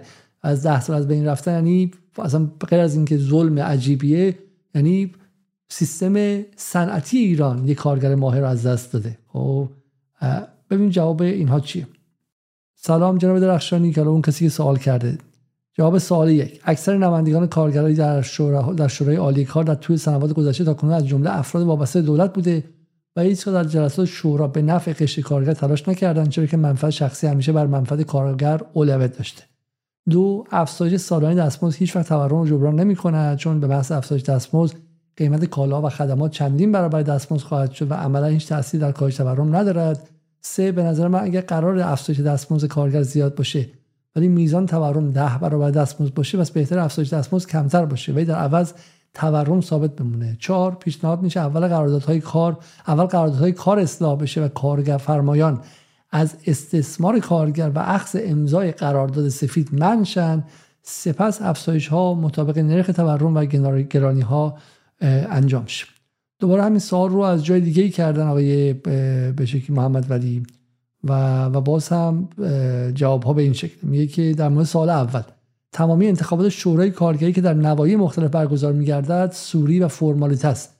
یعنی چند نفر از افراد خاص توسط مدیران پشتیبانی انتخاب می‌شوند و کارگران صرفا می‌تونن به همون چند نفر رأی بدن. این افراد تمام و کمال در خدمت شرکت بوده و هیچ گونه اختیاری از خود ندارند. به همین جهت انتخابات شورا با حداقل حضور کارگران و با تقلب گسترده انجام میشه. با تمام این اوصاف افرادی که انتخاب میشن از قدرت چانزنی بالایی برخوردار نیستن. و حرفشون خریدار نداره. پس طبیعتا نمی‌تونن رضایت کارگران رو جلب کنن و این امر مورد قبول کارگران نیست. در مورد سال دوم با توجه به تورم واقعی بالای 107 درصد میزان حقوق پرداختی کفاف زندگی در روزه کارگران جوابگو نیست و زنده بودن کارگران با خانواده‌هاشون واقعا معجزه است.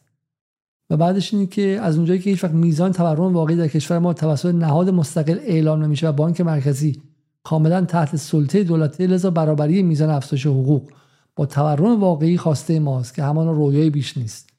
و سوال آخرم این که با توجه به سیستم و ساختار حکومتی و وجود مافیا و افراد زینف در اقتصاد و صنعت مملکت ما که تماما از خود بدنه دولت حاکمیت هستن هیچ وقت اجازه برگزاری انتخابات مستقل داده نمیشه تا نمایندگان واقعی ما انتخاب شن. نمایندگان واقعی زمانی انتخاب میشن که شرکت ها هیچ گونه دخالتی در برگزاری انتخابات و کاندیداها نکنند و زمانی که نمایندگان کارگری انتخاب میشن در دفاع از حق و حقوق کارگران تمام کمال داره مسئولیت قضایی باشن. نه اینکه های سیاسی به اونها زده شه و اونها رو وارد بازی های سیاسی کنن. خب این هم در واقع بحث بحث کارگران خط بودش. خب من گمان می‌کنم چون بحث خیلی خیلی طولانی شده یه سری فیلم رو به شکلی ویدیو دیگه هم داشتیم که الان می‌تونیم در کانال بذاریم اونها رو یا به اشکال دیگه در برنامه دیگه انجام بدیم. ولی من یه نکته می‌خوام بگم اینجا در مورد بحث کارگران راهن. ببین اینها میگم برای ما از چه منظری مهمه؟ از منظر ملی ملی. ما دنبال هستیم که ایران محل کریدورها بشه.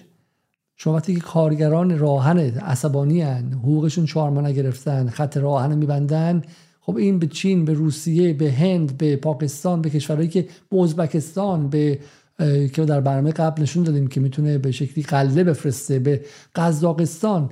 ایران رو که می‌تونه از کریدور فروشی کریدور فروشی به یک قدرت منطقه‌ای تبدیل شه مورد به شکلی زیر زیر در به شکلی ناتوان می‌کنه. همه اجزا به هم وابسته است. تو جمعیت یک امر استراتژیکه و امنیت ملیت بهش وصله. تو اگر بچه نداشته باشی 2035 کشور پیری میشی. نمی‌تونی مقابل سعودی و ترکیه و جمع رقبای دیگه بیستی. و این جمعیت آوری تو نیازمند این که این کارگر احساس آینده کنه. خب تولید ملیت به این وصله. کارگری که ماهرتره بلند میشه میره کشور دیگه کار می‌کنه. خب بلند میشه میره دبی کار می‌کنه میره اونور کار می‌کنه. خب و این همه اینها به هم دیگه وصله. اگر ایران قراره که در کنار قدرت نظامی بتونه ابر قدرت اقتصادی منطقه شه این زحمتی که در این 43 سال کشیده شده برای اینکه ایران بتونه بتونه از نظر بتونه قدرت همه جانبه بشه نه اینکه فقط یه بال قوی نظامی داشته باشه موشک و پهپاد بعد در داخل و همش مشغول دعوا و کتککاری و اعتصاب و شکلی کارگران خشمگین و عصبانی و ملت ناراحت و فلان باشه. اینها به هم وابسته است و این اینجا به هم نقطه اساسیه. و این رسیدیم به 1401 اسفند و ابراهیم رئیسی باید نشون بده که حالا نمیگیم سید محرومان آی رئیسی لباس گلی پوشیدن و در بین محرومان بودن شما رو سید محرومان نمی‌کنه. سید محرومان وقتی اتفاق میفته که قدرت خرید 20 میلیون کارگر ایران با خانوادهاشون 45 میلیون نفر بتونه از زمان حسن روحانی غربگرا و اشرافی و ثروتمندوس و طرفدار اولیگارشی بیشتر باشه. اگر قدرت خرید کارگران بیشتر نباشه فرقی نیست. خود شما خاکی باشه لباستون هم خاکی باشه بین چه می‌دونم حاشیه نشین هم باشی بین زاغه نشین هم باشی فرق نمی‌کنه. قدرت خرید کارگراست و این لحظه انتخاب شماست. نه به وزیر کارتون کار داره نه چیزی. قدرت انتخاب دولت رئیسی در کلیتشه. آقای رئیسی اسفند 1401 20 میلیون چشم به شما دوخته شده و که ببینن که فرقی بین ابراهیم رئیسی و دولت حسن روحانی هست. ما در جدال از سیاست خارجی شما تماما دفاع کردیم. حتی در همین روزهای گذشته بعضی از دوستان سابق شما که به قدرت نرسیدن و توقع وزارت و به شکلی صدارت داشتن و نگرفتن عصبانی گفتن که شما در این مذاکرات با سعودی رفتید و به شکلی حق و حقوق اونها رو پای رفتید در این مذاکرات با سعودی رفتید و به شکلی منافع ایران رو واگذار کردیم. ما معتقدیم که اینها از رو بغض حرف می‌زنن. ما معتقدیم که گفتگو با سعودی درست بوده. معتقدیم که سیاست منطقه شما درست بوده. سیاست به شکلی جهانی شما درست بوده. نزدیکی شما به چین و روسیه درست بوده. شما در بحث انرژی هسته‌ای جای درستی وایسادی و با آژانس درست بازی کردی. آژانس رو بازی دادی. و تمامی اینها اتفاقات مهمیه. شما سیاست ایران رو وابسته و معطل برجام نکردی و این مرحبا داره. به عبارتی شما تونستی ایران رو از زنجیر برجام که داشت ایران رو خفه می‌کرد نجات بدی. بسیار عالی. ولی این یک روی سکه است. اگر این ترجمه نشه به معیشت مردم و معیشت محرومین این به هیچ چیز نمیارزه. آقای رئیسی ما سال گذشته در اردیبهشت فریاد زدیم که ارز ترجیحی اگرچه فساد میاره اما حذفش شک تورمی به ایران وارد می‌کنه که خطرناکه بازی با سفرهای مردمه. الان هم داریم فریاد می‌زنیم. آقای رئیسی حداقل دستمزد کارگران اگر امسال از تورم زیر باشه زیر تورم باشه یا اگر کفاف زندگیشون نده شما و ایران با بحرانهای جدی در تابستان امسال روبرو خواهد بود. آقای رئیسی این رو از ما به عنوان کسانی که هیچ توقعی از هیچ ارگان و نهادی در ایران نداشتیم. یک ریال تا به حال نگرفتیم ولی نگران ایران هستیم. بپذیرید. از ما بپذیرید. حتی از رسانه اصولگرای خودتون نپذیرید. اونها پول می‌گیرن بودجه می‌گیرن و منفعت دارن. یه موقع منفعتشون با شماست موقع علیه شماست. ولی ما, ما کسانی هستیم که هیچ منفعتی نداریم و میگیم این 20 میلیون نفر باید یک احساس آینده کنن. دو بتونن قدرت خرید داشته باشن که اقتصاد ایران از, از رکود در بیارن. تلفیق رکود و تورم انفجار اقتصادی در ایران به وجود خواهد آورد. به این کارگران باید کمک کرد که بتونن خرید کنن بتونن های خودشون رو پر کنن و این باعث که اقتصاد ایران بچرخه. و همینطور هم نترسید. اینها می‌تونن کسانی باشن که از پروژه کلان جمهوری اسلامی در ایستادن و استقلال دفاع کنن و, و بس کفه ترازو رو علیه اون اولیگارشی و اون طبقه بالا شهری فرمانیه‌ای که الان دیگه مشکلشون اینه که حجاب برداشتن بخوان نافشون رو نشون بدن یا مینیجوب بپوشن و غیره و دعواهاشون بینه کفه ترازو این طبقه محروم و کارگر و کارفروش ایران می‌تونه سنگین کنه. شما به اینها نیاز دارید. نگران نباشید که اون بالایی ها فرار سرمایه انجام بدن. این نیرو اگر در ایران بمونه شما به هیچ کس دیگه نیاز ندارید و اینها می‌تونن ایران رو امنیتش رو تضمین کنن. برای من امیدوارم که این خرد در دولت آقای رئیسی باشه و این حرفای ما رو بشنون که حرفای دلسوزانه برای, برای آینده ایرانه آقای محمد ولی یک دقیقه بفرمایید. بله من صحبت پایانیمو در واقع انجام میدم و می‌خوام به این نکته شما رو توجه بدم که ببینید یه صحبت هایی میشه ما هم در موردش صحبت می‌کنیم و میگیم که در واقع دستمزد شورای عالی کار و به صورت سه جانبه تعیین میشه. خب این عملا حقیقت نداره. کسایی که روند تعیین دستمزد رو دنبال کرده باشن می‌دونن که اولا به لحاظ ساختاری نماینده های کارگر رو برخلاف قانون از زمان احمدی نژاد که در واقع با یک شعبده بازی قانونی تونست که تعداد نماینده های دولت رو افزایش بده عملا کارگرها حتی امکان حتی آبسترکسیون هم ندارن و امکان اینکه از اکثریت بندازن شورا رو و مقاومت کنن ندارن. چند سال پیش شاهد بودیم دیگه فکر دو سال پیش که کارگر رو رأی ندادن. با این حال دستمزد تصویب شد. بنابراین اکثریت دست دولت و کارفرماهاست که خب در مورد دولت هم می‌دونیم. دولت خودش بزرگترین کارفرمای کشوره و خیلی نمیشه امیدوار بود به اینکه حالا برایند این سجانب گرایی ببینیم چی باشه. اینا شعار خب اگر قراری که دستمزد براش اتفاق مثبتی بیفته و کارگرا رو امیدوار بکنه این از شورای کار در نمیاد. این از در واقع محافلی در میاد از جایی در میاد که در رأس نظام قرار دارن و اونها باید تصمیم که چی کار بکنن که در واقع وضع از این بدتر نشه. و ببینید شاید به عنوان آخرین کلمه می‌خوام بگم شاید بهترین چون ما همه راجبش صحبت می‌کنیم که آیا بحران بعدی برای کشورمون چیه؟ قبلش زندگی آزادی و این صحبت ها بود و همه تقریبا معتقدن که اگر قرار بحرانی باشه بحران طبقات محرومه کسایی که در واقع مثل جریان 98 و قبلترش. در واقع کارگرای آدم های مزد بگیر. اونها قراره که بحران بعدی جمهوری اسلامی باشه. خب اون بخش بروکرات و بخش در واقع کارمند مسلک جمهوری اسلامی از الان خودش آماده کرده. مانورهای ضد شورش کارگری برگزار می‌کنن و سالهاست. و فکر می‌کنن با نیروی نظامی می‌تونن در مقابل کارگرها بیست ممکنه بتونن. ولی خب بعدش فکر نمی‌کنم اون چندان به اون جامعه که بعد از یه همچین سرکوبی بخواد در واقع باقی بمونه چندان بشه امیدوار بود. شاید بهترین راه برای جلوگیری از بحران بعدی که همه معتقد این بحران طبقات محروم شورش طبقات محرومه اینه که همین الان در اسفند سال 1401 با افزایش و با در واقع واقعی کردن دستمزدها جلوی اون بحران آینده رو بگیریم. بسیاری حالا امیدوارم که گوش شنوایی باشه. فردا احتمالا جلسه تعیین حداقل دستمزد انجام میشه و میگم حالا حداقل دستمزد فقط یک قضیه است یک سمت قضیه است. چون سال گذشته عبدالملکی این کارو کرد حالا در به اسم عبدالملکی ولی خب بعدش میگم به واسه تورم ها این ازشون در کمتر از یک دو ماه پس گرفته شد. برای همین بحث فقط فردا نیست بحث در مورد سیاست های کلان اقتصادی که اجازه بده که ایرانی و ریال ایرانی به شکلی ارزشش هر روز سرکوب نشه.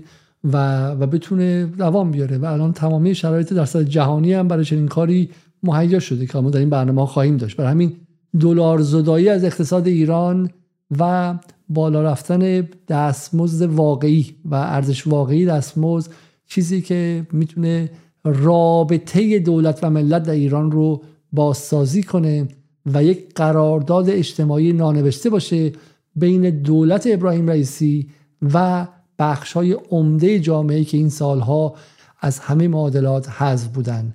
نترسید نترسید از عربده های سعودی و تلویزیون سعودی و انگلیسی و آمریکایی و اسرائیلی. نترسید. خب اون دهک های فربه بالای شهر خب که هر روز کشور رو در حال فروپاشی نشون میدن اونها در اقلیت هستن و به اینکه سهم بیشتری بگیرن حق بیشتری بگیرن کشور رو در این های زن زندگی آزادی به آستانه جنگ داخلی رسوندن و در خارج از کشور همه تلاش رو برای به شکلی ضربه زدن به منافع ایران انجام دادن. ولی اونها اقلیتن.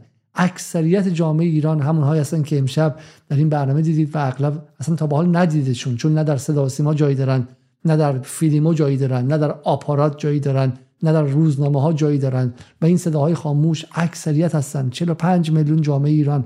آقای رئیسی با اینها باید صحبت کنی آقای رئیسی. نه با اون بالایی هایی که شما رو مرتب به خروج سرمایه تهدید می‌کنن. امیدوارم که صداشون رو بشنوید چون وقت بی پایان نیست. وقت اندکه. تا برنامه دیگر شب روزتون خوش و خدا نگهدار.